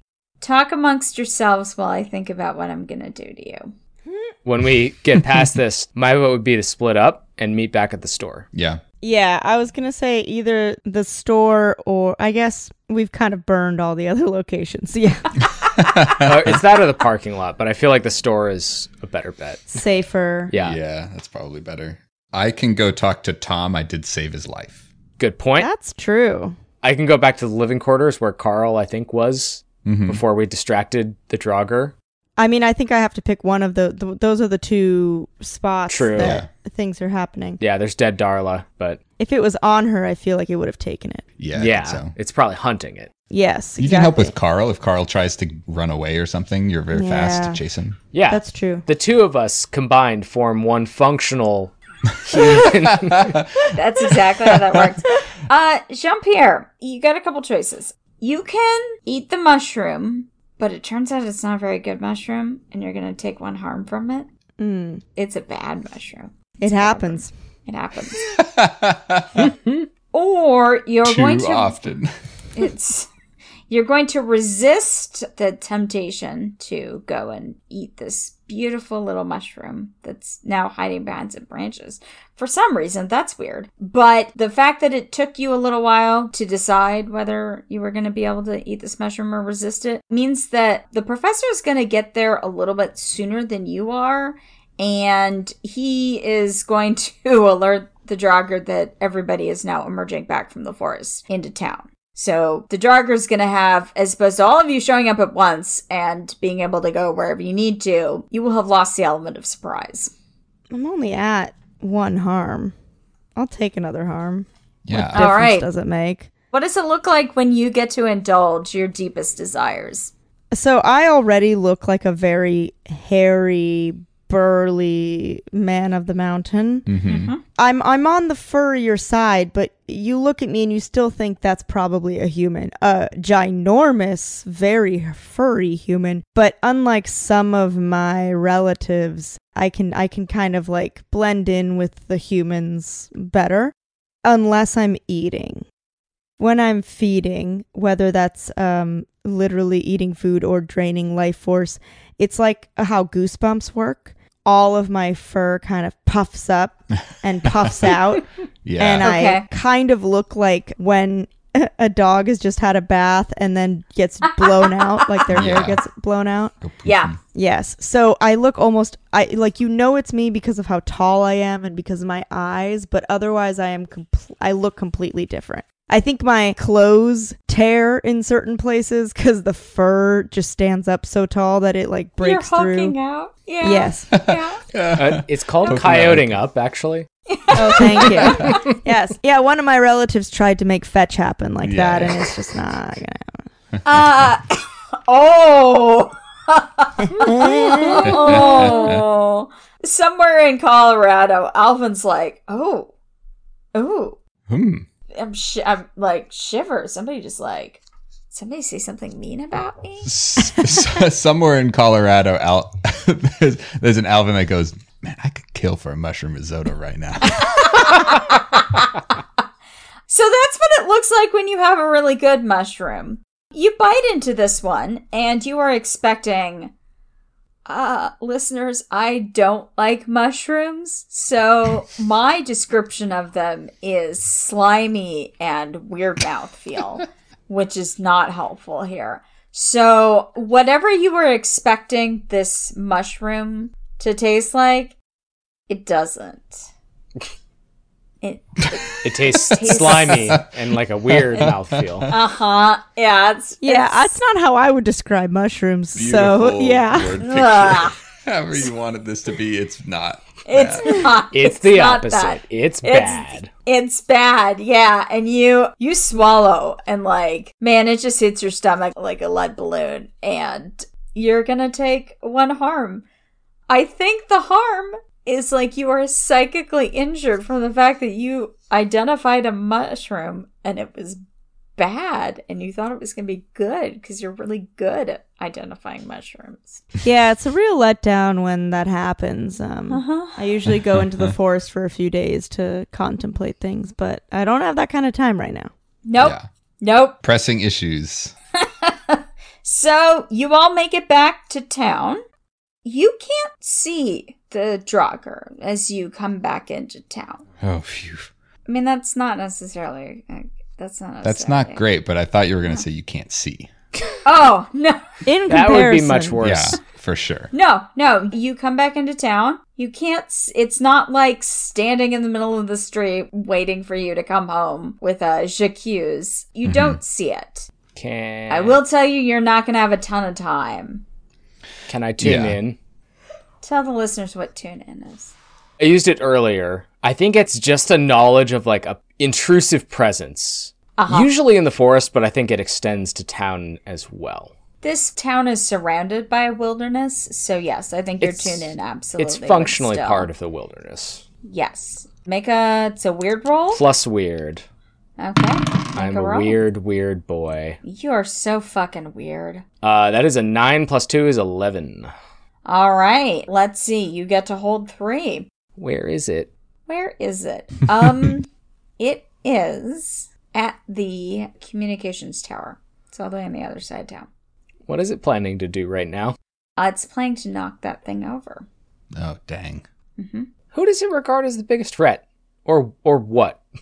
That's a good question. None of you are particularly. I think I'm going to make an assumption about the three of you based on your communications with me. We all love Is mushrooms. that- None of you are pure of heart and have a good relationship with God. Am I right?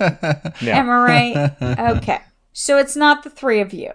But it would be afraid of, of something that would have uh, who is pure of heart and godly, or somebody who was in possession of whatever object.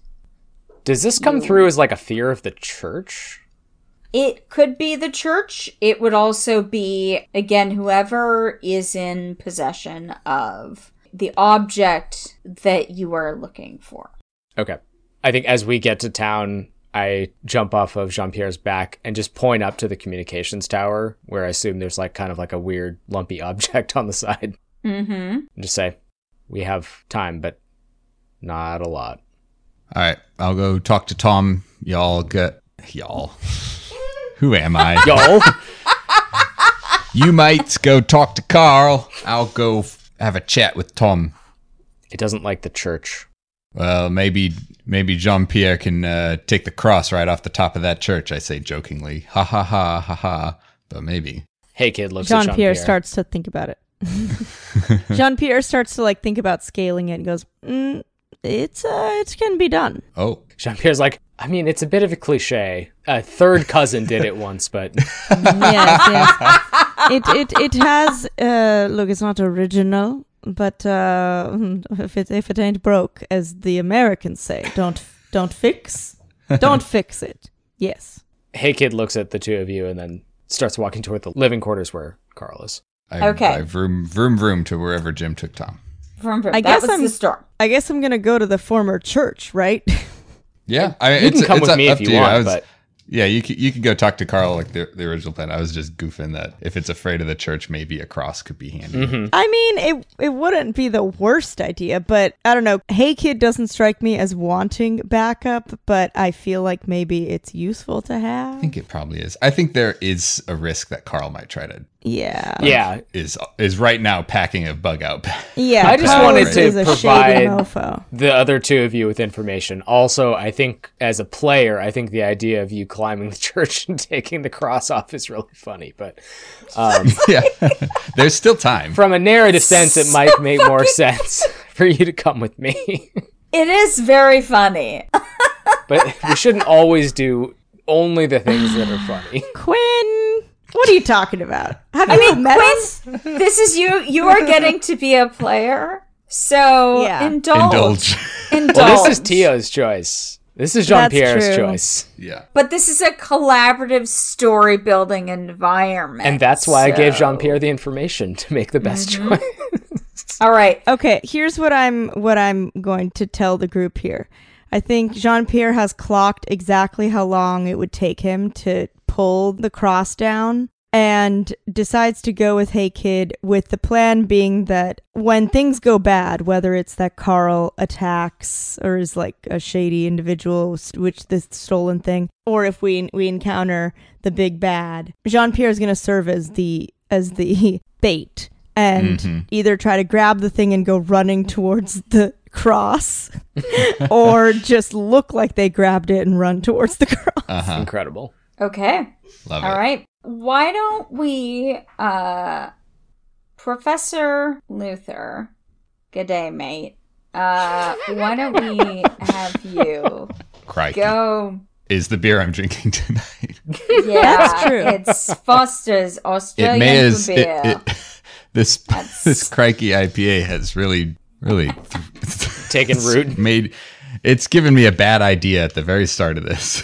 but carry on. That's not a knife. This is a knife. That's how you play knifey spoony. All right, perfect. So why don't you go vroom vroom? I go to the store. Yeah, you arrive at the store and you can see that Jim has barred the door. And so I think you're going to go up there and you're going to bang on the door. I assume you would bang up on the door. It's me, you bugger. Yep. Uh, and Jim looks through the door. He sees you. He sees that you're alone. And he opens the door, pulls you in, and locks and bars the door behind you. The store is. It looks a little bit like one of those. Um, if anybody ever either read or watched The Little House on the Prairie, um, kind of one of those general stores where you've got like a you know, a shelf behind and then like a counter. Again, it's an older building, so you can see that, that it's really heavy duty timber. Mm-hmm. The windows are framed with iron, the door frame is iron. And Jim has Tom, I should have given them more distinct names. Lessons for my next next one shot is give people more distinct names. Uh, Jim has Tom behind the counter, and he's been able to, while you were off driving through the woods, discovering poisonous mushrooms, speaking to the trees. You know, it hasn't been that long, but he's been able to stop the bleeding. Okay. And so Tom is still in bad shape. And I will tell you that if you are not able to get him out of there soon or provide more comprehensive medical attention, he's going to die. But Jim Yeah. has stabilized him. Great. Yeah, I'd like to go to Tom. Like, Tom, this is very, very important. We don't have a lot of time. Did you or anybody at the site take anything? An artifact? Did you find any any any items, tools, very very shiny rocks? Very shiny rocks. Would that be something of, of personal interest to the professor? Particularly shiny, glowing rocks that kind of hum and and sing songs to you. Not important. Did you take anything from the dig site? Tom kind of looks up at you and his eyes are really glassy. He's very pale. He's lost a lot of blood. And um, While I'm talking, I'm getting my rune stones out again. yeah, he looks up at you and he goes, oh, we, it's, a, it's a dig site. We, we took a lot of stuff from the dig site. There was a, you know, there was a, was a journal. Oh, there was like a, I mean, it was, it was, we thought it was just an encampment for an explorer. And then we found the, the entrance to the to the tomb and then we we went inside and we didn't know we were doing anything wrong. But yeah, we took there's there was a sword and there was a there was a, a pickaxe and yeah, we, we took a lot of stuff from the dig site. Me and, me and Carl took some of it. He left he left early. He had to go back and I don't know. He wanted to leave early, but it was just me and Darla and then well, and he, he lapses into silence. hmm Jim goes, Why do you care what they took from from the dig site? That dig site's been there for two summers. That big bloody fucker's trying to find something that y'all took. Y'all again. Damn it. Where am I? Maybe you just like westerns. Ah, uh, study well. That's, that's what, that was my last one shot character. I character. have my Dang it. PhD in uh, Western Oh, yeah. Western literature. I mean, the West. I minored in film studies with a speciality in Clint Eastwood. Yep. Somebody does. Do you feel that. lucky, punk? Oh my god. Do you? Mate, Do you feel lucky, Crikey. mate? what was the last? Tom, I need you to focus. Steady now. Uh, and I want to try to pump some healing magic into him. Yeah, if you want more information from him, you're gonna have to. He's doing badly. But J- Jim goes, I don't understand why any of this matters. We have to contact Celine, our pilot. The only way we're gonna reach her is by radio. That thing's trying to tear down the tower as we speak. We need to find this item and put it back so it goes home. Uh, zap, magic. Yes, roll, Shit. roll some magic. Fuck. Shit, fuck. Oh no. Uh, that's a, a three on the dice plus two is five, Okay. uh, which is a miss. But here's here's what I'm going to use a move. Uh huh. I'm going to use could have been worse. Okay. When you miss a use magic roll, you can choose one of the following options instead of losing control of the magic. I'm going to choose this is going to suck. The effect happens. I heal him, but I trigger all of the glitches except for one. Oh my god. Uh, I am going to say that house rules, all of you do have a luck point, although this is very funny and very narrative. It is amusing. I do. It Extremely is very funny. funny. I get So- to use. I, I have a move for this, so I'm not. I'm not worried about missing on this particular one. I may use a luck point later because I do really like the spell slinger luck special. Not Oh that my- it comes to play in this one shot, but I'm very excited. God. Stay tuned. Okay, Uh, so you I'm gonna choose the the one that doesn't happen is the effect is weakened because I do really want to heal him and make sure he's okay. So Okay. he will heal for one, but it is of short duration. I take a harm. It draws immediate unwelcome attention, and it also has a problematic side effect. Good luck, Hannah. It- Ah, the power! I have so much power. Problematic side effect. Oh man, you know Quinn has put that on me. So How does it feel, Hannah? How does it feel? It feels. It feels incredible. uh huh. Uh, I feel Right. It feels right. It feels natural. Uh huh. All right, Professor Luther, your glasses that help you see hmm you know, another space or time. Even though you were not using them at all in this Mhm. magical incantation, they're in your pocket right now, and you feel and hear a cracking sound. and you take them out, and the lenses have cracked. Damn it. Both of them. Your magical ability, it wasn't precise enough. And so it got back onto you. Uh, that is part of the one harm and has also Mhm. cracked your glasses. That is your problematic side effect. And you also hear out in the outdoors, outside, you hear the howl. Tom, I need you to focus. That's the last thing you took from that dig site. Though me, Kyle, the player, is starting to think that Carl found something and is tr- was trying to scurry away. So Tom looks a little bit, a little bit more alert. You know, the color is coming back into his cheeks. The last thing we left with was the sword and and a pickaxe. Those were the t- those were the two things that Carl left. Excuse me, you found a you found a sword. sword. You you found a sword, and you thought that wasn't worth immediately mentioning when I said, "Did you find anything at the dig site?" He, You're like, "Oh, a journal, some rocks, a pickaxe, a bloody sword." I think he did say sword. He, he did say so. Oh, did well, I was busy healing you, so yeah. And, and Tom looks at you and goes, "Well, the sword sword wasn't bloody. It's just old." turn a phrase, mate. Uh, I turn to Jim and say, "Right, it's not going to be safe here." That how I think it's caught on to what I'm, I've been doing. Also, you saw nothing. This is this is what you learn in university. we got to get Tom. We got to get out of here. There's All an right. ATV outside. Put him on there. Just drive. Drive away. Get to the airstrip if you can. Okay. All right. You go to to unbar the door. You open the door, you look out, and the, the creature, the Draugr, has descended from the, the tower, which is intact, but is not looking great. Like, this is the kind of thing that if a strong wind came by, it would fall over. hmm But right now, it is still capable of sending and receiving signals. And you see it has fixed its gaze on you, and you can see its eyes, which are bright blue, see you. And it starts coming towards you. And we are gonna smash cut to see what our other friends have been doing while we discovered Tom and Carl's nefarious deeds. Maybe not nefarious, maybe this was in the name of science. Questionable. Like how all of you have assumed that, like, Yeah, questionable. Questionable deeds. questionable. Okay. Listen, we do a lot in the name of science. Let's Yes. not let the let the thou who is bereft of scientific sin be the first to throw science stones in the science glass house or something. Okay, Professor. in the I don't science know. pond. We're, we've established we're not godly. True. We are ungod. Well, Hey Kid certainly is ungodly. I mean, Hey Kid might be godly, but not the kind of god that is gonna um scare the Draugr. No. Yeah, if your god calls themselves secret master, you probably are in the wrong religion.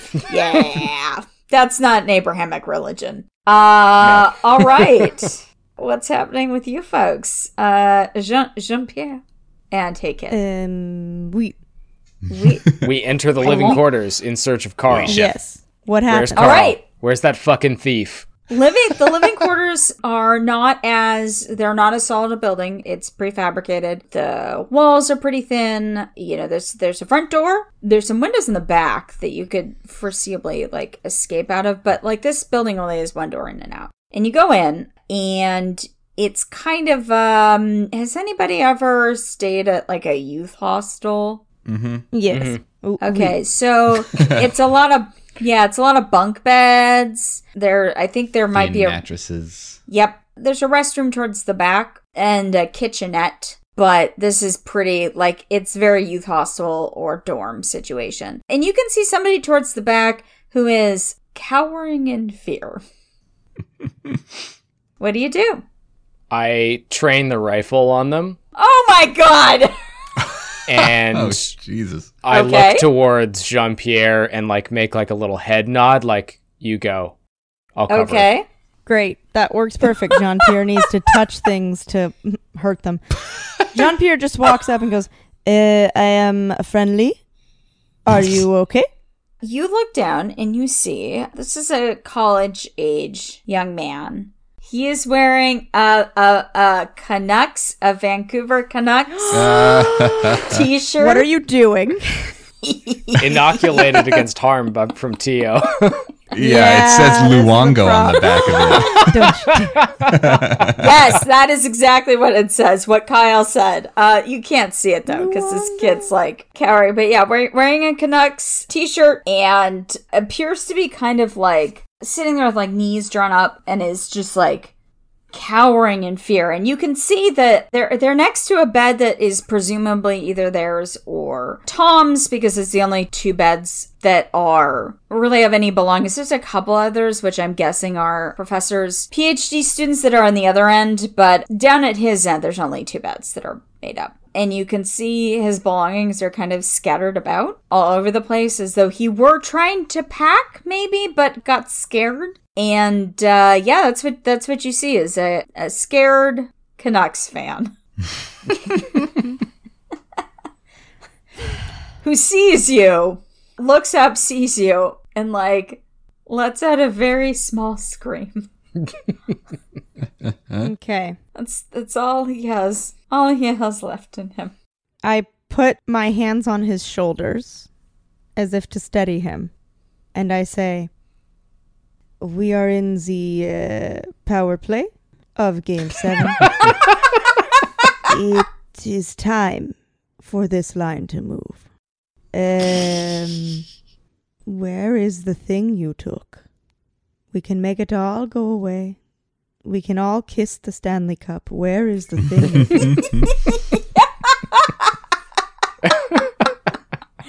I think that your your words of encouragement about hockey, which I personally found deeply moving, Speaking his language, it's time for the line to move. definitely understood all of those references. I mean, I know what the Stanley Cup is. I know what that is. Yeah. But uh, uh, I think that that has a, a calming effect on Carl, who looks up at you, points to the end of his bed, where you can see again some of his belongings are are strewn out, and you see some things like, you know. Carl's packed a lot of stuff that a college age kid would pack. So his bathroom kit, you know, an old paperback, a whole bunch of beef jerky for some reason. Sure, that's something college age kids enjoy beef jerky.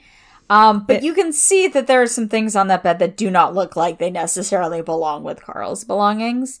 Um, and there is, as you can see, there's a journal. There's what looks like a pickaxe or some kind of climbing equipment. There's also, you know, a rock.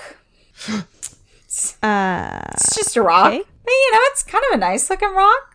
You know, might might be a geode or something. You know a lot about mushrooms and you know a lot about trees. Jean Pierre, I don't think you know much about rocks specifically. if I cannot eat it, I I do not care for it. and it's not alive either. So, and uh, underneath a sweatshirt, another Canucks sweatshirt. it's run nothing but Canucks really, gear. really doubling um, up. yeah, Big fan.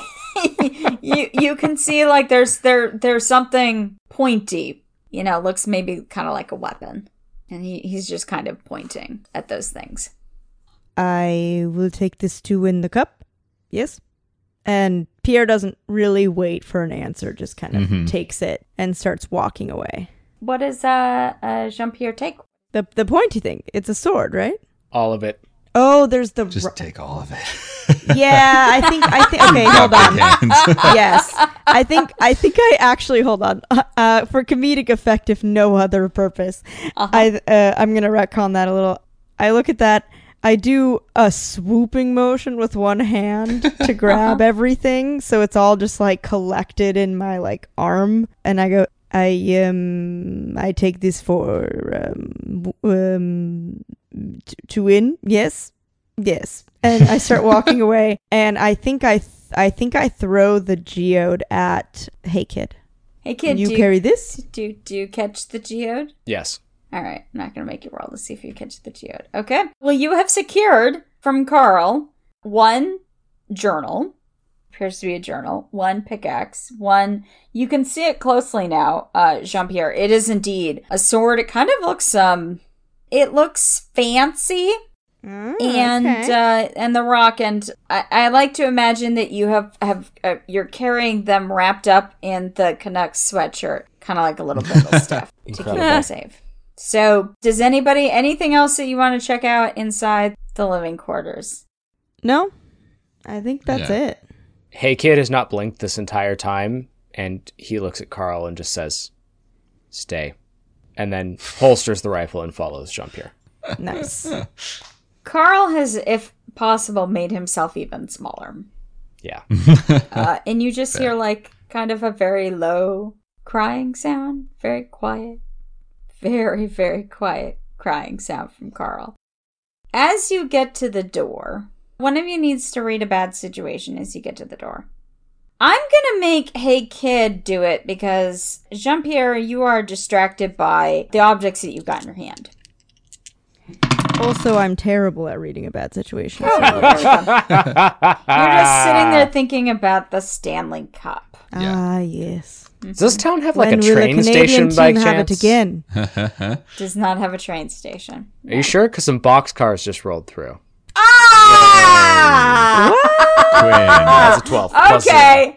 Okay. This guy. Okay. It's like he's All gonna play it the right. whole time. Okay. It's like I okay. have three Making years of jokes. GMing. No, more.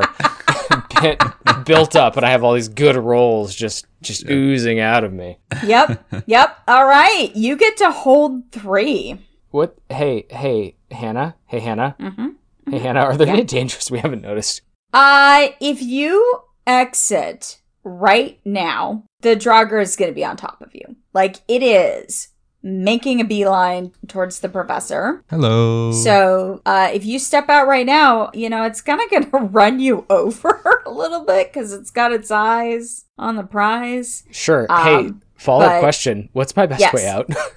What is your best way out? A couple way, a couple things. I'll give you a couple options. You can try and get out one of the back windows, and you can do that right now. It's going to take you a little bit of time. And for Jean Pierre, that's going to be a little tricky because these are like smaller windows, and he is a large creature.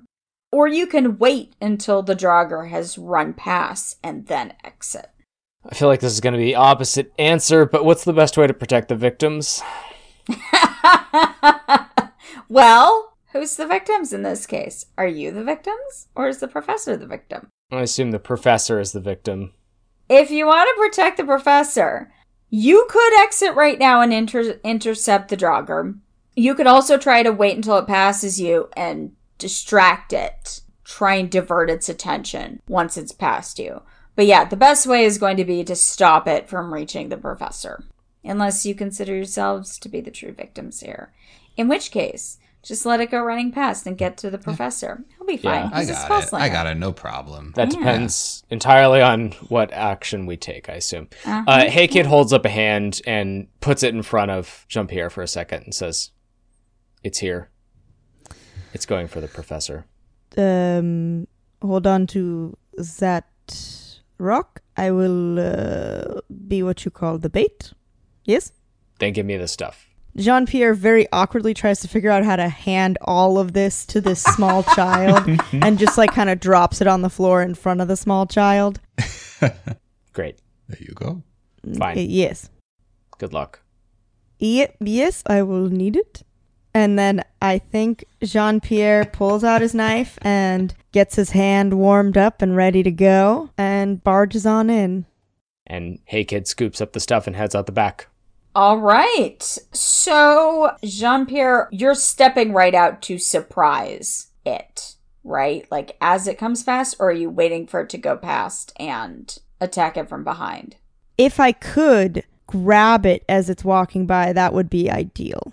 Yeah, yeah. Mm-hmm. It is fixed on the professor, so if you move quietly out the door and Okay. good day, mate, and reach it, I think you can do that with you know getting the element of surprise on it. Sweet. Yeah, so you step out the door. This thing is going past. It is as big as you. It's big. And it smells of death. Like, hey kid, you were familiar with, you know, the cycle of renewal and life and death in the forest. It's just part of the natural way of being. And so you are familiar with, you know, coming upon things that have been dead for a while. It's not a smell that necessarily is pleasant, but for someone who lives in the woods, it's just kind of, you know, part of your existence. This thing smells bad. It smells real bad in a way that you do not usually experience death smelling. And you reach out with your hand and grab it, and I'm gonna need you to kick some ass. That's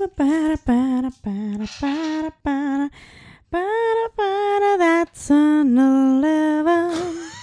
That's an cow. 11. Okay. Uh, Yeah, monstrous attacks. all right. And you have- Well, I'm looking at my notes. Uh, describe what what is your power? What is your power? What does it look like when you grab onto the Draugr?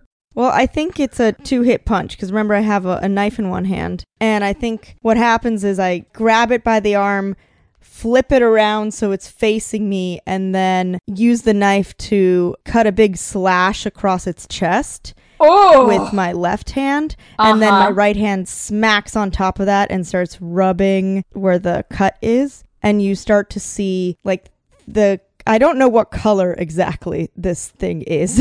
Syrupy. The, oh, what the no, color no. Draugr is. yeah, yeah. I mean, up close, you can see that uh, it is. It looks like it is a, a, a human being that is in a state of decay. And Okay. yet the decay at some point has stopped, but it is, you know, the skin is black. The, it's not emaciated, but it, the skin is black, and it, there are places where it's rotting and falling off, which, you know, accounts for the smell. And when you slash it with your knife, it is not blood that comes out, it is black ichor that Got it. comes oozing out, and that also smells quite gnarly. Uh, so that is that is what it looks like when you slash this thing. Okay. So then when I when I smack my hand on it and start draining its life force, usually, you know, if I do that to a tree, the maple syrup comes out. If I do that to a normal person, it's like you see like the color drain from their face. I think for this, all of that almost like tar it sounds like or Mhm. ichor starts like I'm going to slightly use a Buffy reference which seems apropos starts draining out and clawing onto my hand the way that like when Willow became bad Willow and Uh-huh. she took all the words from the book and it covered her hand. Mhm. Yeah. It does that but Yeah. then falls off to the floor. So it doesn't consume me. It just siphons out of the Yes. Okay, and what is the extra effect? So your harm is one harm intimate life drain. Does life drain mean that it you then get healed? Generally, I think it does. Yeah. Yes. All right, and then Then I I mean I could just give myself that back. Yeah, you could inflict terrible harm as your extra effect. I think that might that might be what I want to do. okay, so you have healed one of your harm. Nice. You're feeling back to where you were when the thing howled at you, and you have inflicted two harm. And Nice. uh, Quinn, how do I make the monster attack back? T- Tio, don't listen to this part. This is just So- between me and Quinn. This is just between me and Quinn. Quinn, Quinn, Quinn. So on a kick some ass, it automatically deals its weapons harm. okay. Usually that has to, it has to match the range of what the hunter's attack is, so it has to be like at least right. hand. Okay. Which presumably it has a hand It does. attack. Um, it is going to claw you. And because you are so close to it, like it gets a good grip on you. What is your harm right now? I'm Right. at one harm. You healed two because you life drained a plus one, right? Oh, From the terrible harm? That's right. So I'm at zero Okay, uh, it claws you for two harm. harm. All right. Well, we're just Right, back there we to go. where I was. it's real painful. While you two are in hand to hand combat, Professor, what are you doing? Jean Pierre! No! Great. uh, I close the distance Uh-huh. a little bit, and while I do, I pull out a little like petrified shell, like a fossilized shell. Uh, this is my consumable. And I smash that between my hands into like fossil dust. And then while incanting and doing a, a fingered gesture, I plant my two hands down in the ground. And I want to use my combat magic to make an earth wall erupt up around the Draugr. Mostly kind of between the Draugr and, and Jean Pierre. It is a one harm magical barrier, close one armor, obvious, loud, forceful restraining. Okay. That's That's a lot, That's of, a lot of tags. tags. All right. I, I see this and you know, everybody knows the gist now, so I don't think anybody's going to su- be surprised by your gestures or incantations. But uh Mm-hmm. yeah, go ahead and roll magic to uh try and make this earthy It's the only person who ever understood my desire to search for a wall. thing. Yep. Earthy wall using magic. Well, remember how I said I wanted to use the luck point later? Yes, is now the time that you would like to use the luck point? I think now is the time I want to use the luck. Point. Oh point. my god. Okay, your magic goes I rolled so a well. five total. Oh. Your magic works so well. What does it look like? Yeah, so I think what it looks like is a. It's pretty much earthbending, right? From Okay. Avatar: The Last Airbender. I slam my hands into the ground. There's like a rumble emanating from my hands over to the Draugr, who's kind of in between me and Jean Pierre, who came out behind it. Yep. And from the ground erupting are just like pillars of earth that grow and like crystallize around the Draugr, which is the restraining part Okay. and forcing their their like arms back and away uh, forcefully. So it does it does a harm. This rock wall could be a barrier, but I'm really using the restraining part. Okay. But I would like it to give an armor to Jean Pierre in this scenario if if Jean Pierre remains there, and does a harm to the. And does a harm to the Draugr. Okay. All right. Well, it is Earth. So at some point, the Draugr does have big claws and it's going to try and work its way Mhm. out. But you have bought yourself a little bit of time with this amazing earthworks. Just fantastic work. I yell, Jean Pierre, we're looking for a, a sword or something. They've took something. Uh huh. Uh, yes, we have things. Boy, boy. Oh, I'm I'm long gone. He's, he's out. He's done it again. You see me at the edge of town. He's, where? do- Oh, it's that tiny dot over there. Hey Kid is sprinting at top speed. and I think reaches the edge of town, and I stop.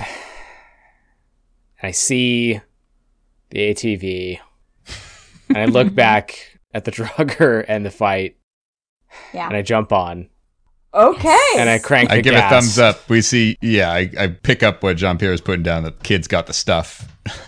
we got it, Bucko. and the wheels spin out as I speed away into the forest towards the dig site. All right. Vroom, vroom.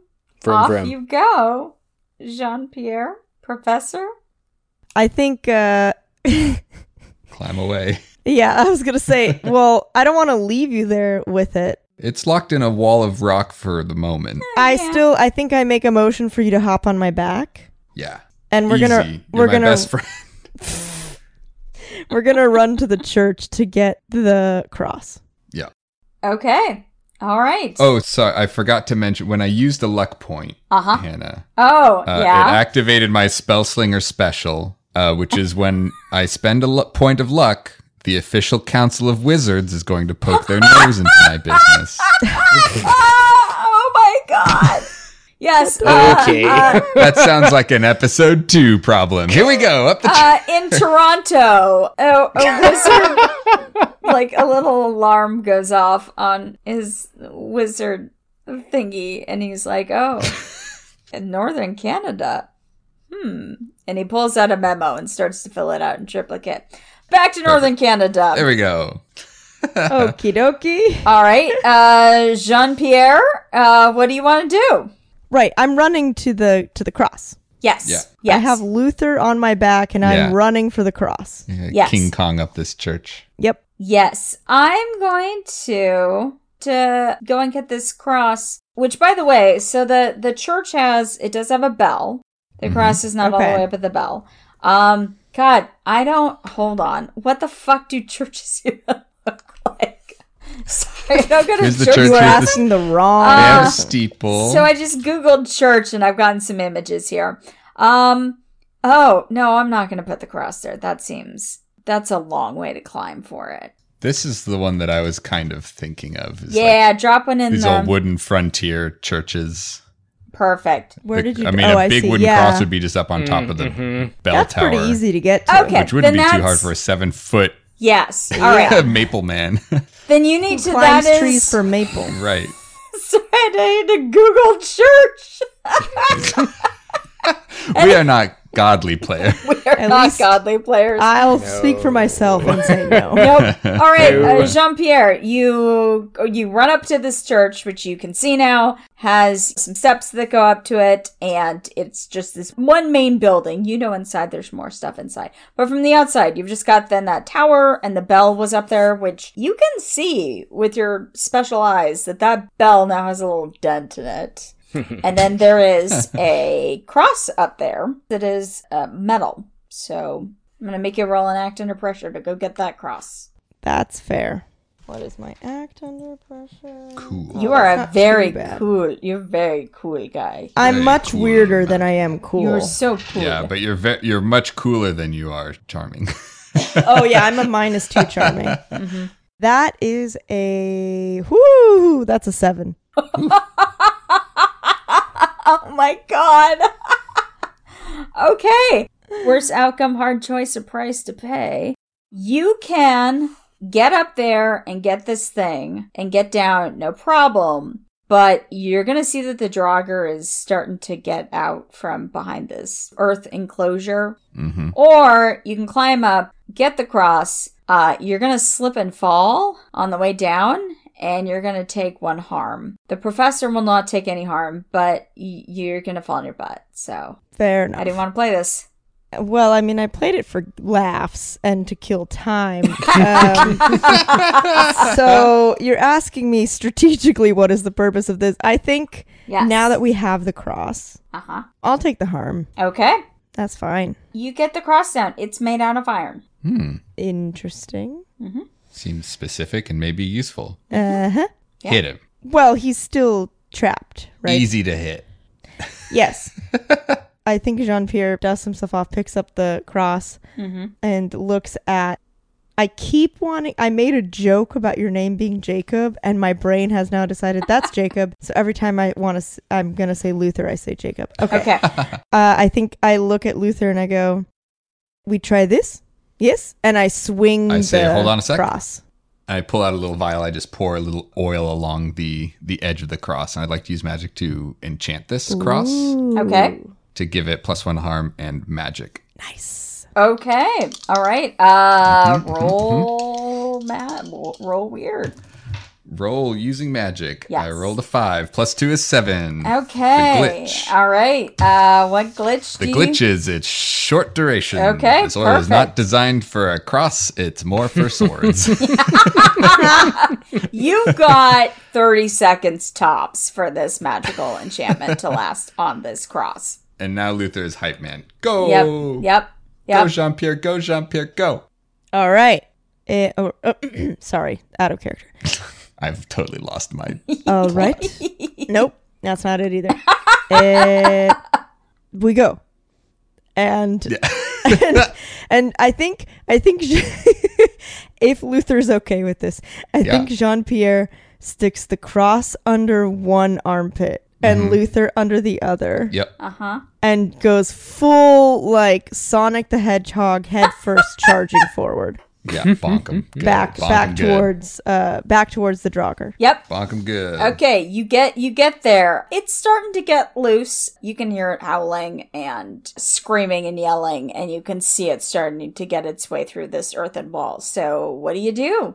I drop Luther on the ground. I'm now holding the cross by the long part, and I go, "It would you would you like a guest? Uh, Be my guest? no, big guy, you got the muscles. Okay." And then I do a big baseball swing at the thing. Don't make me kick some ass. All right, roll to kick some ass. Now, do I get anything for this being enchanted and religious? It is Thinking uh, the Roll enchantment gives it plus ass. one harm and the and magic, and Hannah has the stats for. Cross, Oh, I probably. see. Okay. Yes, Let roll to kick some ass. See what my thing. You get plus weird for this. Yep. Yeah, That's a six. helping. Yep. That's a six without any of your stuff, Kyle. That's just me getting a six. Oh, you rolled a three? Yep, I rolled a three. Oh Damn. Oh my okay, God. I I'm rolled a gonna one I'm and a gonna two. help. You you do have a luck point. Oh yeah, I'll use it. There Why we go. not? Alright. There we go. All right, full success. You rolled a 12. Woo! You rolled a 12. All right. You get to choose one extra effect. I mean, it's boring, but I could just inflict terrible harm. Yeah, Yeah. All right. feels good. As you swing this cross, there's the magical oil on it, which, you know, looks real pretty. It's kind of shimmery. But you are mm-hmm. also, as it makes contact with the Draugr, you feel something kind of thrumming through the cross. Not necessarily because it's a religious object, it's because it's iron. Mm-hmm. And you feel the Draugr almost kind of give way. And with this cross that is enchanted with magic, you you've done three harm to this thing. so it's not looking great. Uh, can you tell me where you hit it with this iron cross? I think on the head. Okay, uh, its head is looking a little, little wobbly, little wobbly. Den- dented. Yeah, yeah. So, um, uh, smash cut. Hey, kid, Hey, where are you? you tell me. Hello. Uh, you're zooming through the forest. Have I reached the dig site? I think yes, you have reached the dig site. You roll up. It looks sort of like a kind of a traditional archaeological dig site, except right in the middle of the road is a dead body face down. You can see it looks like there might be some kind of like an opening or something in the ground nearby. I'm going in. You're gonna go. All right. Okay. Yeah. All right. It is Dive, very dark dive, in there. Dive. It is Great. very, very That's dark. how I there. like it. Okay. All right. Um, can you see in the dark? Do you have any ability to see in the dark? No. Do you do you want to see if there's a flashlight? Which is- Yes. All right. That's a fan of your character. Now I can. Now I can make. A, there's a flashlight. All right. You flick. You flick Thank the you. flashlight on. I'd say the parody of Hannah taking Quinn down into a cave is very checking for flashlights and helmets at the at the start of maybe I mean you say dig site. What is a dig site but a mine? Truly, it's an above ground mine. Fewer mine cars, but yes. In front of you is yeah, it looks almost like um like a tomb or a crypt of some kind. And you're looking around and the equipment that is kind of sitting around there looks really, really old. You know, you see some climbing equipment that's in pretty rough shape. You see what looks like some kind of, it, it- it's crumbling. But you see off to the side, somebody's been excavating something, and it looks like there's maybe like a, a bit of a military, like a really old military uniform, like it's got epaulets with things hanging off of the shoulder. And you see an area where there was, you know, looked like maybe there was a place for somebody to sit. Like the rocks have been kind of piled up as though there might be like a chair or something like that. And you can definitely see places where stuff has been taken, like maybe holes in the ground or just kind of indentations. So that is what you're looking at. I am going to, to the best of my ability, restore these objects that I have to their their rightful place. Okay. Uh, I'm gonna make you roll an act under pressure because it's spooky there. It's But I'm s- but I'm spooky. you are spooky, but this is spooky spooky. beyond my dream. You are spooky. You're so different Glad I'm not there. Sp- Fair. It's a different. Yep. Yep. Uh, that is a seven plus one. It's an eight. Okay, so you're gonna have to you're gonna have to move quickly because the tomb appears to be maybe like starting to crumble, and if you don't act quickly, it's gonna trap you inside. I act quickly. All right. Okay. You you you put everything there. You scurry out, and as you leave the tomb, you make it out just in time, and you're gonna take one harm from escaping, uh, basically like a rockfall situation. Valid. Fair. and you kind of feel this faint thrum in the earth. It's not something that other people might feel, but it's something that you as a weird child of the forest who's kind of in tune with both nature and the unseen world. You feel this thrum and it feels correct. It's probably Good. the best way that you could you could feel it. And we're gonna smash cut back to Luther. Yes. Uh, I assume I'm bleeding from some portion of my body. Yeah, I think it probably got you pr- pretty scraped you pretty bad on the leg. I hold out my leg and pinch the skin so a couple of drops of blood fall onto the area where the cave in has sort of occurred.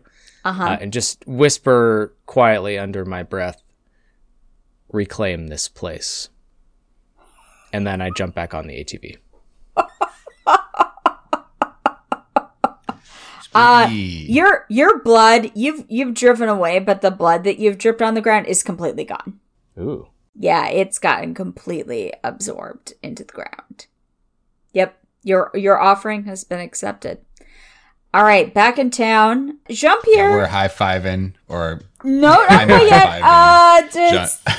Jean Pierre, I think you feel something as well. You feel kind of this this thrum in the earth, and the Draugr behind you hitting it with the cross knocked some of this earth wall down, and so you can see it. It's still there, but something's real wrong with it. It's moving a lot more slowly. The eyes are dimmer.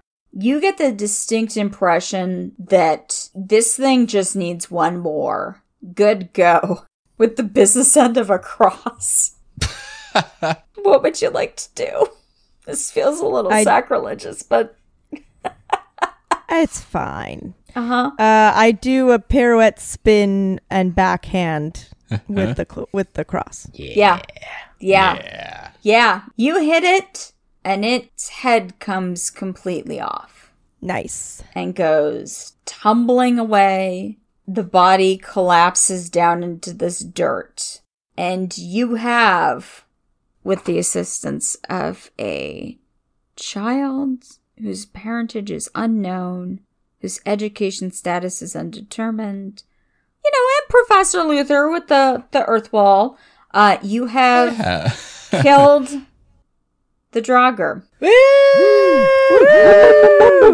We solved your Nordic zombie puzzle. Solved the z- Hey. Your Zombie- Canadian Nordic zombie. Yep, yep. Nordic zombie. And Nice. uh, Can Nordic? you Nice. look up and you see the sun has reached high into the sky as Hey Kid comes zooming back in on his ATV. And from inside the community center, you think you can hear the radio crackle to life of a pilot who's coming back a little bit early. Yeah, that's good. That's what I was, I was trying to call a medevac in. Yep, I yep. asked the pilot if he's got a doctor on board, and if not, maybe you should turn around and pick one up real quick. Yay! You guys Yay! Congratulations, Hannah! Woo! Hey kid sets fire to the ATV. I okay, all right.